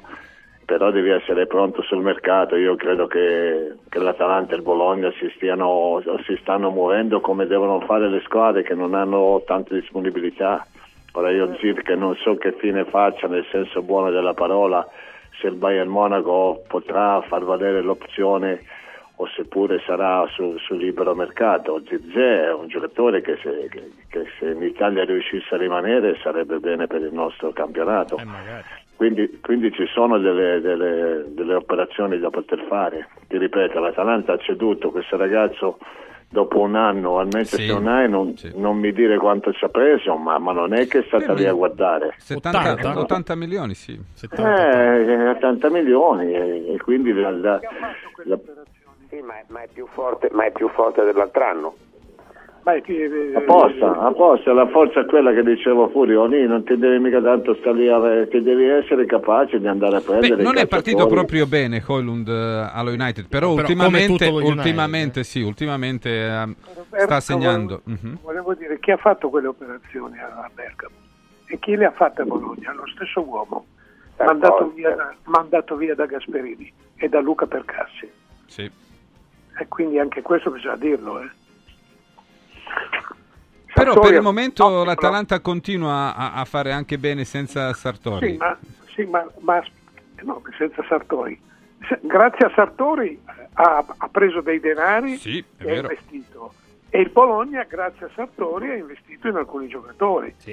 Cioè, ogni tanto dobbiamo parlare di quelli bravi, No, ma il Bologna, il Bologna Toni mi risulta che il giocatore più caro che ha, che ha preso Sartori quest'anno gli sia costato meno di 10 milioni. Bisogna, Appunto, eh, bisogna essere ma questa è la capaci. capacità. Eh, ma questa è la bravura. Sono capace anch'io a prendere giocatori a 100 milioni. La bravura è prendere No, ma, i ma giocatori. l'Atalanta, no, Tony, Tony, tu ce lo insegni perché ne, ne hai parlato tante volte dell'Atalanta anche in, altri- anche in altre stagioni. Ma l'Atalanta, se deve spendere 20 milioni, prende Lookman, non prende Castellanos. Eh, ma Morio Sì. sarà. Sì, sì, lì è la capacità di chi fa il mercato di individuare il giocatore che va bene per quella piazza che non deve vincere lo scudetto. Perché T'ho detto, Tony, prima che ricordare son passati- Bergamo, che a Bergamo se arrivano quinti è già un trionfo. Hai capito? No, ma loro sono capaci di passare da Papo Gomez a Ilicic, da Ilicic a Koppmeier, cioè hanno una, Zapata, una qualità. Zapata, e Olund, e cioè, Ha- hanno la capacità, hanno, hanno preso il centrale lì del, del- del Genoa, hanno preso dei calciatori se- che non hanno Sì, sì, neanche hanno preso giocato. Ederson sì, preso con dalla. Salernitana. No, no, non si discute, non si discute la capacità che hanno di, di prendere giocatori importanti, di valorizzarli, di rivenderli, di mantenere sempre il livello molto alto e la società in ordine.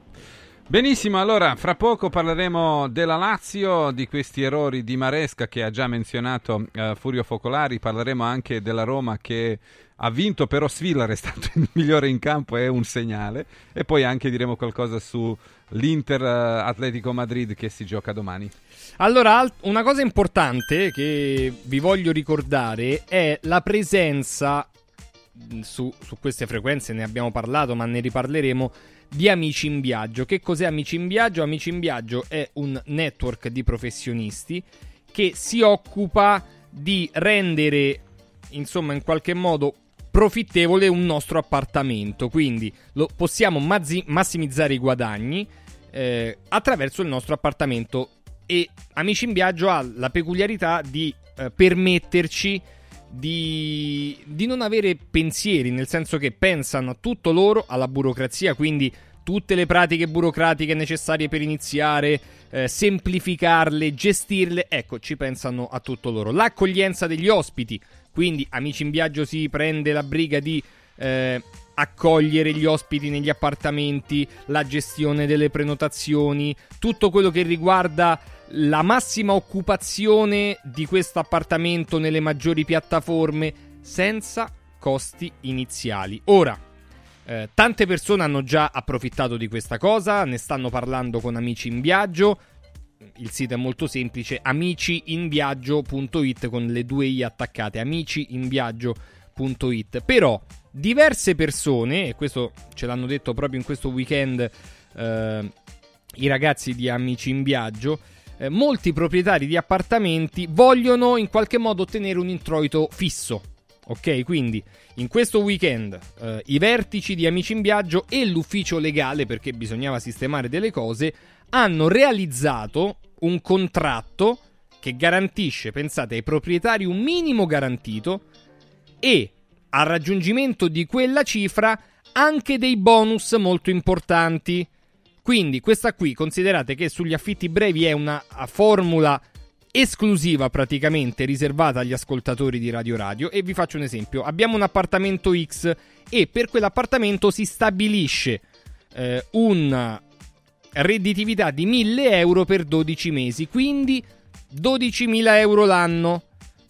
Il proprietario dell'appartamento incasserà quella cifra garantita, ma se amici in viaggio, cosa che sicuramente accadrà, mm, ve lo dico con certezza, eh, sarà brava a raggiungere quella cifra, mettiamo in 7 mesi, offrirà al proprietario dell'appartamento un ulteriore guadagno del 10-15% degli incassi dei 5 mesi successivi. Quindi l'introito per quell'appartamento sarà di 12.000 come garantito, più la percentuale sugli incassi superiore a quella cifra lì. Quindi è un'opportunità per, per le persone che vogliono gar- garantirsi un minimo, eccetera, di avere quel minimo, ma sappiate che per dimostrare proprio la redditività e il lavoro di Amici in Viaggio eh, ci garantiranno anche i bonus superata la cifra stabilita da un eh, contratto che appunto garantisca ai proprietari quel minimo e al raggiungimento di quella cifra c'è il bonus, quindi ci danno anche il bonus. Amiciinviaggio.it, mi raccomando, potete tra l'altro anche richiedere già una prima stima, vi mettete d'accordo, parlate, vi mandate, gli mandate le foto dell'appartamento. 351 78 55 995, ripeto, 351 78 55 995. Chiedete soprattutto di questa possibilità che è solo ed esclusivamente bloccata agli ascoltatori di Radio Radio, cioè avere un contratto con un introito fisso minimo garantito più i bonus dopo. Amiciinviaggio.it è veramente una grande opportunità sulla quale hanno lavorato in questi giorni proprio per andare incontro a più persone possibili perché tante persone vogliono diciamo avere un introito garantito, magari un po' più basso, ma garantito per, per, tutti i mesi dell'anno. Amiciinviaggio.it. Voglio anche ricordarvi un'altra cosa: in questi mesi ci saranno grandi novità sull'energia. Radio Radio ha scelto 4Winds Energy per luce e gas da energia rinnovabile, quindi per essere più sostenibili, ma soprattutto per un grande risparmio economico. Già visibile da una prima chiamata, po- possono dimostrarvi quanto si possa risparmiare in bolletta 06 87 15 31 93. Ripeto 06 87 15 31 93. Già per avere la prima offerta sul risparmio garantito in bolletta e poi vi parleremo nelle prossime settimane di iniziative veramente importanti. 4windsenergy.it mi raccomando, 4windsenergy.it. A proposito di energia, anche elettrica, Carroom ci porta nel mondo dell'elettrico. La EX30 ha avuto un grande successo, la possiamo provare in via Giovanni Capranesi 43, direttamente nella sede di Carroom. Via Giovanni Capranesi 43, uscita uffici finanziari del grande raccordo anulare tra la rustica e la prenestina, dove troviamo anche il supercharger per la ricarica veloce della nostra auto elettrica. Quindi possiamo passare anche da Carroom per caricare la macchina. www.carroom.it più Volvo di così. Volvo Carroom. Due cose velocissime. La prima, abbiamo l'opportunità di far iscrivere 100 ascoltatori al webinar gratuitamente con il nostro mental coach Sandro Corapi. Opportunità importante, il tema sarà comunicazione e autostima per avere più focus nella vita, nel lavoro, nello sport. Quindi solo i primi 100 ascoltatori che invieranno un sms al 3775 104 500 per partecipare martedì 27 febbraio alle 21 al webinar 3775 104 500 basta scrivere info corso mental power. Si potrà partecipare al corso del nostro grande coach prof. Sandro Corapi mi raccomando 3775 104 500 chiudo andando da Mauris Mauris, il numero uno del risparmio per la casa e la famiglia. Allora prosegue una bellissima iniziativa da Mauris, quella legata a tutte le opportunità di vincere 30.000 buoni spesa da 30 euro con ogni 30 euro di spesa la possibilità di vincere questo gratta e vinci da 30 euro per poi riutilizzarlo da Mauris entro aprile. Quindi è una bella iniziativa su tutti i prodotti, poi ovviamente ci sono ancora le promozioni legate ai prodotti a marchio Mauris, a tutti gli altri prodotti per la casa, la cura della persona, ma andando da Mauris adesso 30 euro di spesa, ogni 30 euro un gratta e vinci, quindi li possiamo poi grattare e sperare di vincere con la fortuna che ci può assistere. 30.000 buoni spesa da Mauris. Tutte le promozioni in corso ai Mauris più vicini a noi sono sul sito mauris.it. Mauris. Mauris, il numero uno del risparmio per la casa e la famiglia.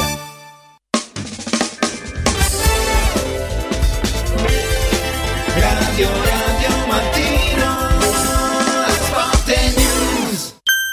I colori e i simboli che ci fanno battere il cuore, le emozioni che ci uniscono, la storia di una grande squadra.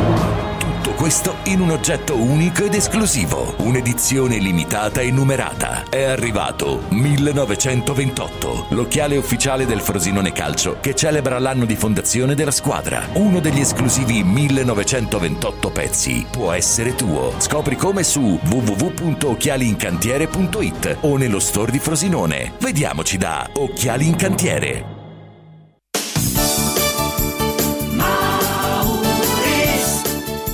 Mauris, il numero uno del risparmio per la casa e la famiglia. Avevi ragione, da Mauris ho risparmiato e ho trovato proprio tutto quello che cercavo. Grazie ai suoi 100 punti vendita in Italia, Mauris ci fa risparmiare nell'acquisto di detersivi, profumeria, casalinghi, giocattoli. Ferramenta, articoli per l'automobile e tutto per i nostri piccoli amici a quattro zampe. Mauris.it Mauris, i grandi magazzini italiani del risparmio.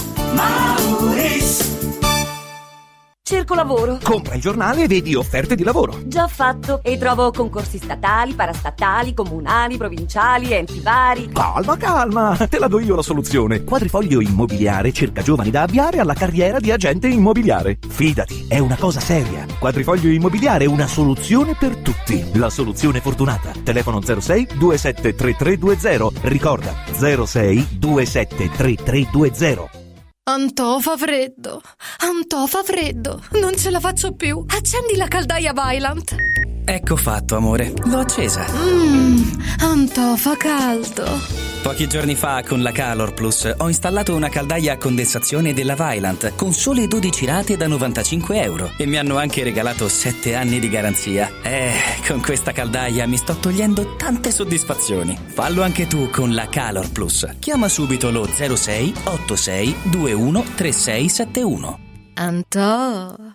Amici in Viaggio è il nuovo network di professionisti specializzato negli affitti a breve termine che trasforma il tuo immobile in una fonte di guadagno. Amici in Viaggio si rivolge a chi possiede uno o più appartamenti nel comune di Roma e offre un pacchetto completo per la gestione della locazione. Dalle pratiche burocratiche all'accoglienza ospiti alla pubblicità. Invia alcune foto del tuo immobile su WhatsApp al 351 78 55 99 5 o a info chiocciola amiciinviaggio.it oppure chiama il 351 78 55 99 5. Affida il tuo appartamento ad Amici in Viaggio e inizia a guadagnare da subito. Guarda, anche qui una ravioleria dumpling bar. Ormai le trovi in tutta Italia. Entriamo, il pranzo è servito. Mmm, sono buonissimi, di qualità e pluripremiati. Eh sì, grazie al franchising 2.0 del Dumpling Bar, anch'io ho potuto aprire la mia ravioleria. È facile, completamente gratuito, include formazione dello chef Gianni Catani, rinnovo di menù periodico, scelta e addestramento del personale, pubblicità. Ho chiamato il numero 344 06 58 913 e il mio sogno si è realizzato. Chiama anche tu o vai su dumplingbar.it. Ehi, hai sentito che da Arte Arredamenti sono iniziati i saldi? Sì, e gli sconti arrivano fino al 60%. Tante cucine, camere da letto, divani, armadi e tanto altro questo mese sono scontati del 60% e in pronta consegna. Trasporto e montaggio sono gratuiti, non li paghi. Vieni nei 5 grandi punti vendita Arte di Roma e approfitta dei grandi saldi di questo mese. Cerca il punto vendita più vicino su arte.it. Arte con l'H davanti. Radio Radio TV è nazionale sul canale 253 del digitale terrestre.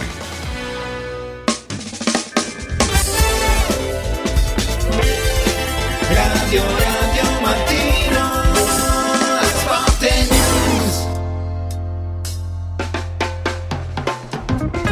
Sono le 9.40 minuti, Furio Focolari, Tony Damascelli e Roberto Pruzzo sono con noi, eh, torna anche Stefano Agresti. Francesco, ripartiamo dalle romane.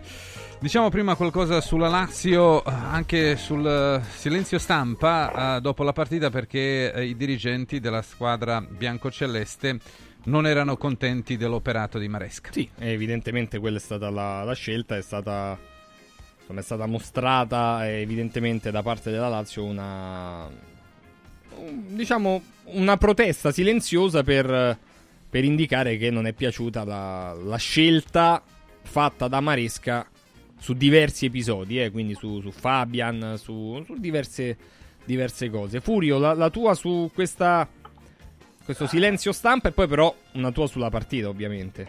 Ma guarda, la- a Roma c'è un proverbio che dice capoccia che non parla si chiama cococcia. Eh, cioè, tu se vuoi dire qualcosa vai lì e lo dici, lo dici in maniera, in maniera educata, senza dover prendere squalifiche, perché puoi dire benissimo eh, non siamo stati d'accordo con la direzione arbitrale, elenchi secondo te quali sono stati gli errori. E il silenzio stampa è sempre una forma, secondo me, codarda di, di risolvere i problemi. Eh, Forse però avrebbero, fa- avrebbero alzato i toni, non lo so, sai, Eh, eh, quando, eh, quando beh, ti ma rode no, tanto è Eh, ma normale. devi che- essere capace a non alzarli i toni, devi essere capace, certamente, però eh, comunque. il- questo è un problema comunque secondario, il problema primario è che la Lazio ha perso una partita, eh, al di là di certe decisioni arbitrali, ripeto che sai che a me difficilmente mi trovi a parlare di arbitri, eh, deve essere proprio una cosa clamorosa. E ieri è abbastanza clamoroso secondo me l'arbitraggio di Maresca, ma come diceva Toni non è una novità. Eh, quando sono scarsi così, sono scarsi, punto e basta, e fanno cose incredibili, eh, per cui eh, aiutati dal VAR eh, o non aiutati dal VAR. Eh, dopodiché però la Lazio il secondo tempo non è scesa in campo. Dopo, do- dopo aver giocato un primo tempo straordinario, perché il primo tempo la Lazio, eh, la, l'Udinese, eh, la Bologna è stata tenuta in, campo, in partita dal portiere, eh, soprattutto una parata è qualcosa di miracoloso, no? quella sul tiro di Isaacsen, che lui con la punta del, proprio con la punta, punta, punta del dito riesce a mandarla sul palo.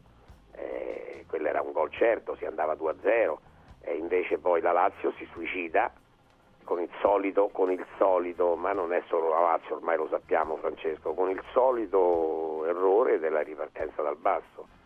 Cioè la ripartenza dal basso, chi l'ha inventata, eh, aveva giocatori coi piedi talmente buoni che non capitava mai, praticamente mai, eh, di, di- di commettere certi errori. Ma ormai, guarda, la, la scorsa settimana Falcone, ieri Provedel, Provedel in, in collaborazione, eh, perché lui sbaglia prima a passare la palla a, Luis Alberto perché Luis Alberto è marcatissimo.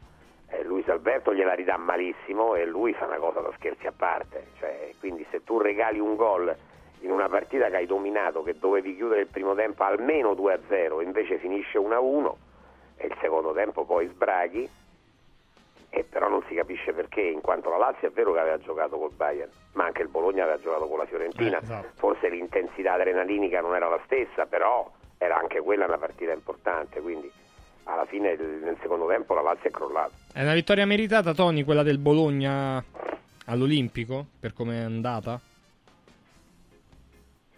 Sulle vittorie meritate possono scrivere le enciclopedie dei libri. La- eh, le- Il Bologna ha giocato sempre quel, quel football lì abbastanza noioso sotto un certo punto di vista, come è sotto ritmo, ma è la sua caratteristica.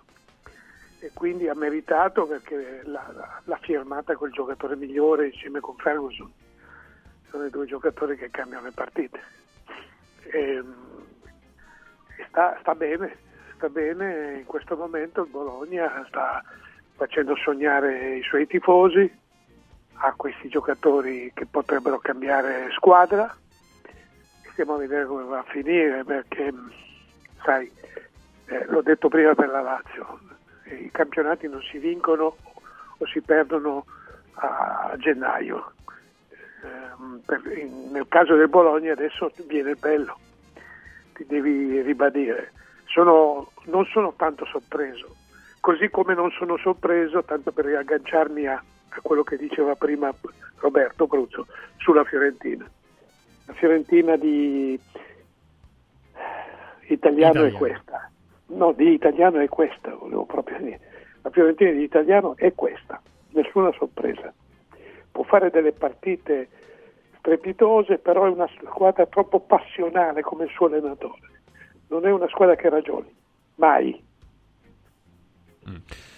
E fuori dalla corsa per eh, la Champions dopo la sconfitta contro il Bologna, la Lazio, Stefano Agresti?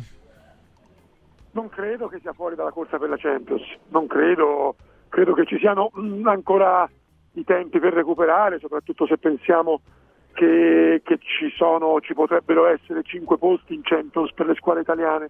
E quindi credo che il tempo per recuperare ci sia, ci sono tante partite, eh, il Bologna non è detto che vada sempre così, l'Atalanta avrà le coppe, eh, punterà molto sulle coppe, per cui tempo per recuperare c'è, certo la sconfitta ieri è molto grave, anche perché è arrivata alla fine di una partita che francamente eh, la Lazio, se poi guardi il campo, cioè non si capisce come la Lazio alla fine del primo tempo fosse sull'1-1, eh, credo che questo sia, sia- la partita sia tutta lì, sia, sia nel fatto che il primo tempo avrebbe dovuto ragionevolmente finire eh, con un vantaggio di- probabilmente di un paio di gol eh, per la Lazio che ha giocato un primo tempo eccellente, è finito 1-1 e nel secondo tempo la Lazio, come ti posso dire, è sembrata aver sofferto veramente tanto eh, questo, questa, mm, eh, questo risultato eh, immeritato che era di 1-1 ma avrebbe dovuto essere completamente differente. E, e lì poi eh, ha, ha pagato questo, il Bologna è venuto fuori,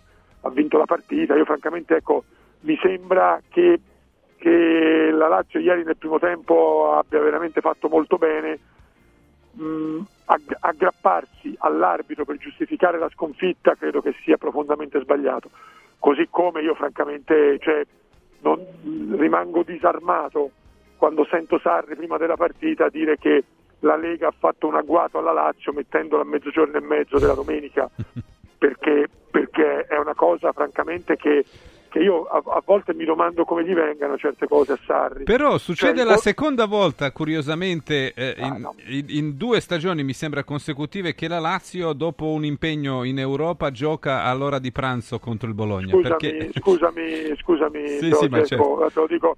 Cioè, allora, il Bologna ha giocato alle 19 Sì, vero. vero. di mercoledì, ha giocato alle 19 di mercoledì, la Lazio alle 21. Cioè, il problema di Sarri sono quelle due ore. La Roma ha giocato giovedì sera a Rotterdam e ha giocato quattro ore dopo la Lazio. Ma di cosa stiamo parlando? Eh. Cioè, sembra che eh, eh, le hanno fatto un'imboscata alla Lazio mettendola a mezzogiorno e mezzo della domenica dopo che ha giocato eh, il mercoledì, neanche il giovedì, il mercoledì in, in, in Champions, con il Bologna che ha giocato due ore prima la partita contro la Fiorentina in recupero. Con la Roma e il Milan che hanno giocato il giovedì e rigiocano la domenica poche ore dopo la Lazio. Beh, cioè io francamente penso che, eh, che- che siano, ma sono, ma sono veramente dei, dei- dei discorsi che, ma se uno ragiona razionalmente, non hanno proprio un motivo di esistere. Non hanno, a mio avviso, poi io, se qualcuno Però sai che a la Sari generalmente non piace giocare all'ora di pranzo, eh, quindi... eh, vabbè, quello è un problema suo però, ma io rimango di quelli della cosa. Se non gli piace giocare all'ora di pranzo, ma se lui allenasse il Figline, il Figline gioca sempre alle 15 la domenica. Cioè vuole far parte del grande calcio dove si gioca negli stadi più prestigiosi d'Italia e del mondo e si guadagnano tanti soldi, deve accettare che si giochi alla mezzogiorno e mezzo della domenica. Allora, passiamo alla Roma, caro Bomber. Daniele De Rossi, ieri, secondo te, è stato più bravo a correggere gli errori eh, durante la partita o diciamo ha fatto capire che ancora deve crescere facendo gli No, errori all'inizio che- della partita, la formazione, il modo No, in cui ha giocato la Roma? Mhm. La formazione secondo me è nettamente sbagliata e, e come ha detto Stefano prima, mh, la partita della Lazio poteva finire con due gol di vantaggio alla fine del primo tempo per la Lazio, quella di Cosinone non si sa come sia finita 1-0 per la Roma. Peraltro il gol ha segnato un, ragazzino che era, che era uno dei peggiori, se non il peggiore in campo. Il calcio ti, ti riserva anche di queste situazioni. Frosinone ha dominato per un tempo almeno e ha avuto delle situazioni da reti clamorose. Devo dire che il portiere ha fatto un paio di parate veramente da grande portiere e quindi non escludo che, che possa essere titolare anche, anche in futuro. Eh, nel secondo tempo poi dopo ha aggiustato la squadra, veramente io ho visto il, il doppio centravanti ieri, il più Baldanzi, poi ragazzino che deve essere tutelato anche in qualche maniera perché eh, da Empoli a Roma e la valutazione in quant'altro eh, è stato messo lì da una parte cercando di trovare un ruolo, di trovarsi loro non hanno fatto altro che pressare un po' i due centrocampisti della Roma e trovarsi tutte le volte nella possibilità di andare a, a fare gol o a, o a rendersi molto pericolosi. Eh, poi dopo nel secondo tempo De Rossi ha aggiustato la squadra, ha messo un centrocampista, ha tolto Lukaku che peraltro mi sembrava veramente anche, anche in difficoltà, le cose si sono sistemate, eh, però però ragazzi ti può anche capitare una situazione come quella di, di ieri sera, ma ti può anche capitare di trovarti sotto e poi magari è più difficile recuperare. Tony, vale sempre quella massima di Napoleone che preferiva i generali fortunati a quelli bravi. Ieri De Rossi è stato più fortunato o bravo? Innanzitutto è stato fortunato, ma anche bravo, perché si è portato avanti col lavoro. Fuori Libala, fuori Lukaku. Quindi ha pensato al futuro della Roma. E il futuro della Roma prescinde da certi idoli contro luce, come diceva Ciotti. Si può giocare senza Dybala e senza Lukaku, buonissimi, nessuno mette in dubbio le loro qualità. Però il futuro della Roma non è né Lukaku né Dybala. Anche questo è vero. Stefano Agresti, tu come giudichi operato di De Rossi e la partita della Roma ieri contro il Frosinone? Beh, ha sbagliato completamente la formazione iniziale perché ha tolto un centrocampista, ha aggiunto una punta e la squadra si è squilibrata. Effettivamente, eh, quando Roberto ha detto quella cosa, la condivido totalmente. Cioè, ieri abbiamo visto due partite, quella della Lazio e quella della Roma, e alla fine del primo tempo quasi non credevamo ai nostri occhi vedendo i risultati perché effettivamente il Frosinone il primo tempo lo ha, penso che si possa dire che lo ha dominato. Lo ha dominato, è stato molto bravo Svila eh, lo ha dominato, meritava di chiuderlo in vantaggio, incredibilmente l'ha chiuso sotto di un gol. Ha segnato un grandissimo gol, il peggiore in campo, il ragazzo, devo dire che mi sono piaciute molto sia le parole che ha usato De Rossi nei suoi confronti, sia quelle che ha usato Di Francesco. Ha avuto un comportamento completamente sbagliato, però, però è giovane e questo gli servirà da lezione. Eh, quel gesto ai tifosi del Frosinone non doveva farlo, i fischi sono assolutamente consentiti e, e sono anche comprensibili visto il suo comportamento nei confronti del Frosinone stesso. E, e poi dopo nel secondo tempo De Rossi è stato comunque sufficientemente eh, umile e intelligente da capire che doveva cambiare la formazione, ha riaggiunto il centrocampista che mancava e la Roma nel secondo tempo ha giocato un secondo tempo molto più solido, molto più serio e, e ha vinto la partita in scioltezza, però il primo tempo del Frosinone secondo me rimane un primo tempo da incorniciare e infatti poi la mia riflessione vedendo anche Sule che non ha giocato la sua migliore partita però ha confermato di avere grande talento è che mi domando come mai la nuova Juve non possa ripartire da lui piuttosto che andare a cercare in giro dei giocatori improbabili. Furio, ieri eh, secondo te De Rossi ha fatto capire di nuovo quante margini di miglioramento ha e che stia sempre di più migliorando e poi mostrando anche che contro le piccole, ovvero la Juventus, ci ha dimostrato che contro le piccole, quelle che lottano per non retrocedere, non è semplice vincere. E la Roma ci è riuscita da quando c'è De Rossi. Ma perché la Roma gioca, gioca a calcio. Ieri è stata presa a pallate nel primo tempo, vero. Ma se poi noi abbiamo sentito tutti quanti dire che il Bologna ha meritato di vincere all'Olimpico, eh, allora la, la- ha vinto 2 a 1. Eh, invece la Roma al Frosinone ha vinto 3 a 0.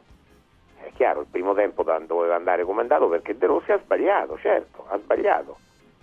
Eh, ma poi ha aggiustato le cose. Ma una cosa è certa però, che si diceva che la Roma non può giocare senza Lukaku e Dybala. Eh, invece non è così. No? Sì, sì, infatti ieri l'ha dimostrato, insomma. Ah, ecco. Ma non, ma non solo, che stiamo, stiamo a fare pulce a De Rossi che ha vinto 3 a 0. no, ma tra l'altro, tra l'altro non solo tatticamente non può rinunciare, può rinunciare a quei due, ma economicamente. Sì, perché ti costano 30 milioni insieme. Ma per l'amor di Dio, la prossima partita giocheranno titolari entrambi. Ah, eh. beh, chiaro, Però, Sì, però, però, prossimo, a giugno eh. devi decidere se rinnovare Esatto. il contratto a uno e se eh, fare un nuovo prestito o comprarlo oppure lasciarlo. allora? Que- Ecco perché un allenatore deve eh, essere anche un dirigente, anche un manager, anche un responsabile non soltanto tecnico, ma del patrimonio a disposizione. E De Rossi sotto questo punto di vista si sta almeno rivelando una persona coerente. Al di là degli errori. questo che un grande Mm-hmm. centravanti ce l'ha la Roma, no? Perché se Abram torna Eh. a essere quello che- Esatto. che, che è stato, c'è Nella prima problema di- stagione, sì. c'è il problema di Certo, Lukaku. crociato. Lukaku è- è- Beh, Bomber, quando c'è di mezzo un crociato io ci andrei Eh, sempre so, Eh, però Furio, poi, poi dopo, dopo, dopo un po' tornano nel tempo Mm. giusto. e Abram ha dimostrato che poteva fare 20 gol a campionato. Secondo me, io ci punterei molto Mm. su questo ragazzo, su questo ragazzo, su questo giocatore che, che comunque è reduce da un grave infortunio, ma che può essere il futuro prossimo della Roma. Francesco, in chiusura, l'Inter che oramai, come sottolineavi prima, più per i demeriti degli altri, Eh, vola, lo scudetto si è messo in tasca anche per i suoi meriti, certamente. Ma ecco, eh, cambia qualcosa secondo te dopo i risultati di sabato e di domenica eh, che hanno... No, no, no, non può, cam- non può cambiare anche perché non No, ha... nel senso che adesso si può dedicare completamente alla Champions. Ma non lo so se è il, è il- Sì, è vero, però non lo so se è l'atteggiamento giusto poi, eh. Perché abbiamo visto pure nell'anno... È vero che erano meno i punti, però nell'anno di Bologna, quella roba lì... Però gioca in maniera diversa. Secondo me Inzaghi è proprio focalizzato su Sì. quello. Poi è chiaro, eh, ha- con la Salernitana a un certo punto ha potuto cambiare, ha potuto stravolgere, ha- può permettersi di fare dei cambi. Però il focus dell'Inter non è ritornare in finale di Champions, ma è mettersi sul petto la seconda stella. Mm. Mi sembra evidente. Furio, secondo una, te... cosa non esclu- una cosa non esclude l'altra. Chiaramente, però. chiaramente. Una bella doppietta. Ah. Al- allora, eh, contro l'Atletico Madrid che eh, ha vinto 5-0 contro Las Palmas, quindi anche eh, Simeone ha, ripos- ha fatto riposare tantissimi giocatori Si lamentato perché ha giocato titolari. di sì. sabato, eh? Sì. E l'Inter di venerdì. a- a- al Vanda Metropolitano sarà una battaglia, sarà una battaglia tremenda perché lo sappiamo come sono. Ma prima ci sarà quella Prima a San, San Siro, Siro, eh, eh, prima poi- San Siro e poi Albano. o No, tu, no, o so, tu ti sei so. già portato, diciamo, No, che, lo so, ma sto che si deciderà là. che- Mhm. Esatto, che si deciderà là. E io non penso che l'Inter possa vincere 3-0, non credo. Mhm. Eh, credo che possa vincere, ma non 3-0. Quindi, quindi la sfida la rimando già là. Al Banda Metropolitano sarà una battaglia tremenda, perché lì lo sappiamo com'è, com'è Simeone, com'è l'Atletico, come sono... Eh beh, eh, Gli attributi. Esatto, esatto, quindi sarà una battaglia, a meno che l'Inter non chiuda 3-0, ma non credo, non credo, nel mio pronostico non c'è 3-0 per l'Inter la prima partita. Stefano Agresti, è curioso che tutti i bookmaker eh, di Europa danno l'Inter la favorita. Perché, secondo te? Beh, no, perché l'Inter sta, eh. dimostrando, sta dimostrando di essere una grande squadra di livello internazionale l'Inter, eh. sta dominando il campionato italiano, l'anno scorso ha giocato la finale di Champions, stiamo parlando di una grande squadra, ora non è che l'Inter, eh, l'Inter non vince lo scudetto perché mancano le altre, l'Inter lo scudetto se lo sta prendendo con la forza, con la propria forza, e poi le altre le danno una mano ad avere vita più facile, ma è come il Napoli l'anno scorso, sta dominando il campionato, quindi è normale che sia, che sia favorita nel confronto. L'Inter è ricchissima di grandi campioni, eh, per forza l'Inter oggi è una delle favorite, ma ti dico che dopo il City e il Real probabilmente è la favorita nella per la vittoria della Champions. Mhm. Damascelli? Allora, l'Inter è la squadra che ha fatto più punti in tutta Europa. È prima in classifica, l'Atletico di Madrid non è prima in classifica, No, quindi il è pronostico, quarto addirittura. il pronostico va da sé che è per l'Inter. L'Inter è fortissima, l'Inter ha, eh, anticipato la riforma del campionato a 19 squadre. La, la realtà tecnica è questa, l'Inter ha, ha- ha fatto un'autostima, ha preso autostima con la finale di Coppa, ha infilato una serie di risultati, gioca bene, gioca solita, è fortunata, è agevolato, diciamo tutte le cose stai in testa, gli altri non fanno di tutto per eh, consolidare questa tua forza, però eh, se ci mettiamo appunto a, a cercare il- il- la flessione dell'Inter, boh, perché ci sta anche in una stagione, eh? attenzione, ci sta anche. Mhm. Di certo l'Atletico di Madrid è un avversario particolare con due o tre uomini, non c'è Morata, c'è ma Griezmann, De Paul, sono giocatori eh, fastidiosi, fastidiosi. Bomber? Eh, Mhm. No, ma quello che colpisce dell'Inter è che ha un'età media, ora io non sono lì col misurino a sapere che età media abbia come squadra, ma, ma non ha di, di Mm, ragazzini. credo in intorno a campo. 29 anni che c'è Sì, l'Inter. eh, intorno ai Sì. 30 ma non vuol dire. Sì. Beh, No, l'età giusta, Bomber, eh. No, ma dico, è un'età, me- un'età media su- sui 30 anni, con dei picchi di, di 35-36 che, che sono quelli che stanno meglio di tutti. Cioè, l'Inter veramente in questo momento eh, ha una condizione psicofisica eccezionale. Benissimo, grazie a a Tony. Damascelli, Roberto Pruzzo, Stefano Agresti e Furio Focolari. E tra poco arrivano Francesco e Francesco, quindi Borgonovo e Bergovic per punti Come Radio capo. Radio. Come Radio Radio, esattamente. Grazie Gelco, buona Grazie, continuazione Franchi. di mattinata. Ciao, ciao. Radio Radio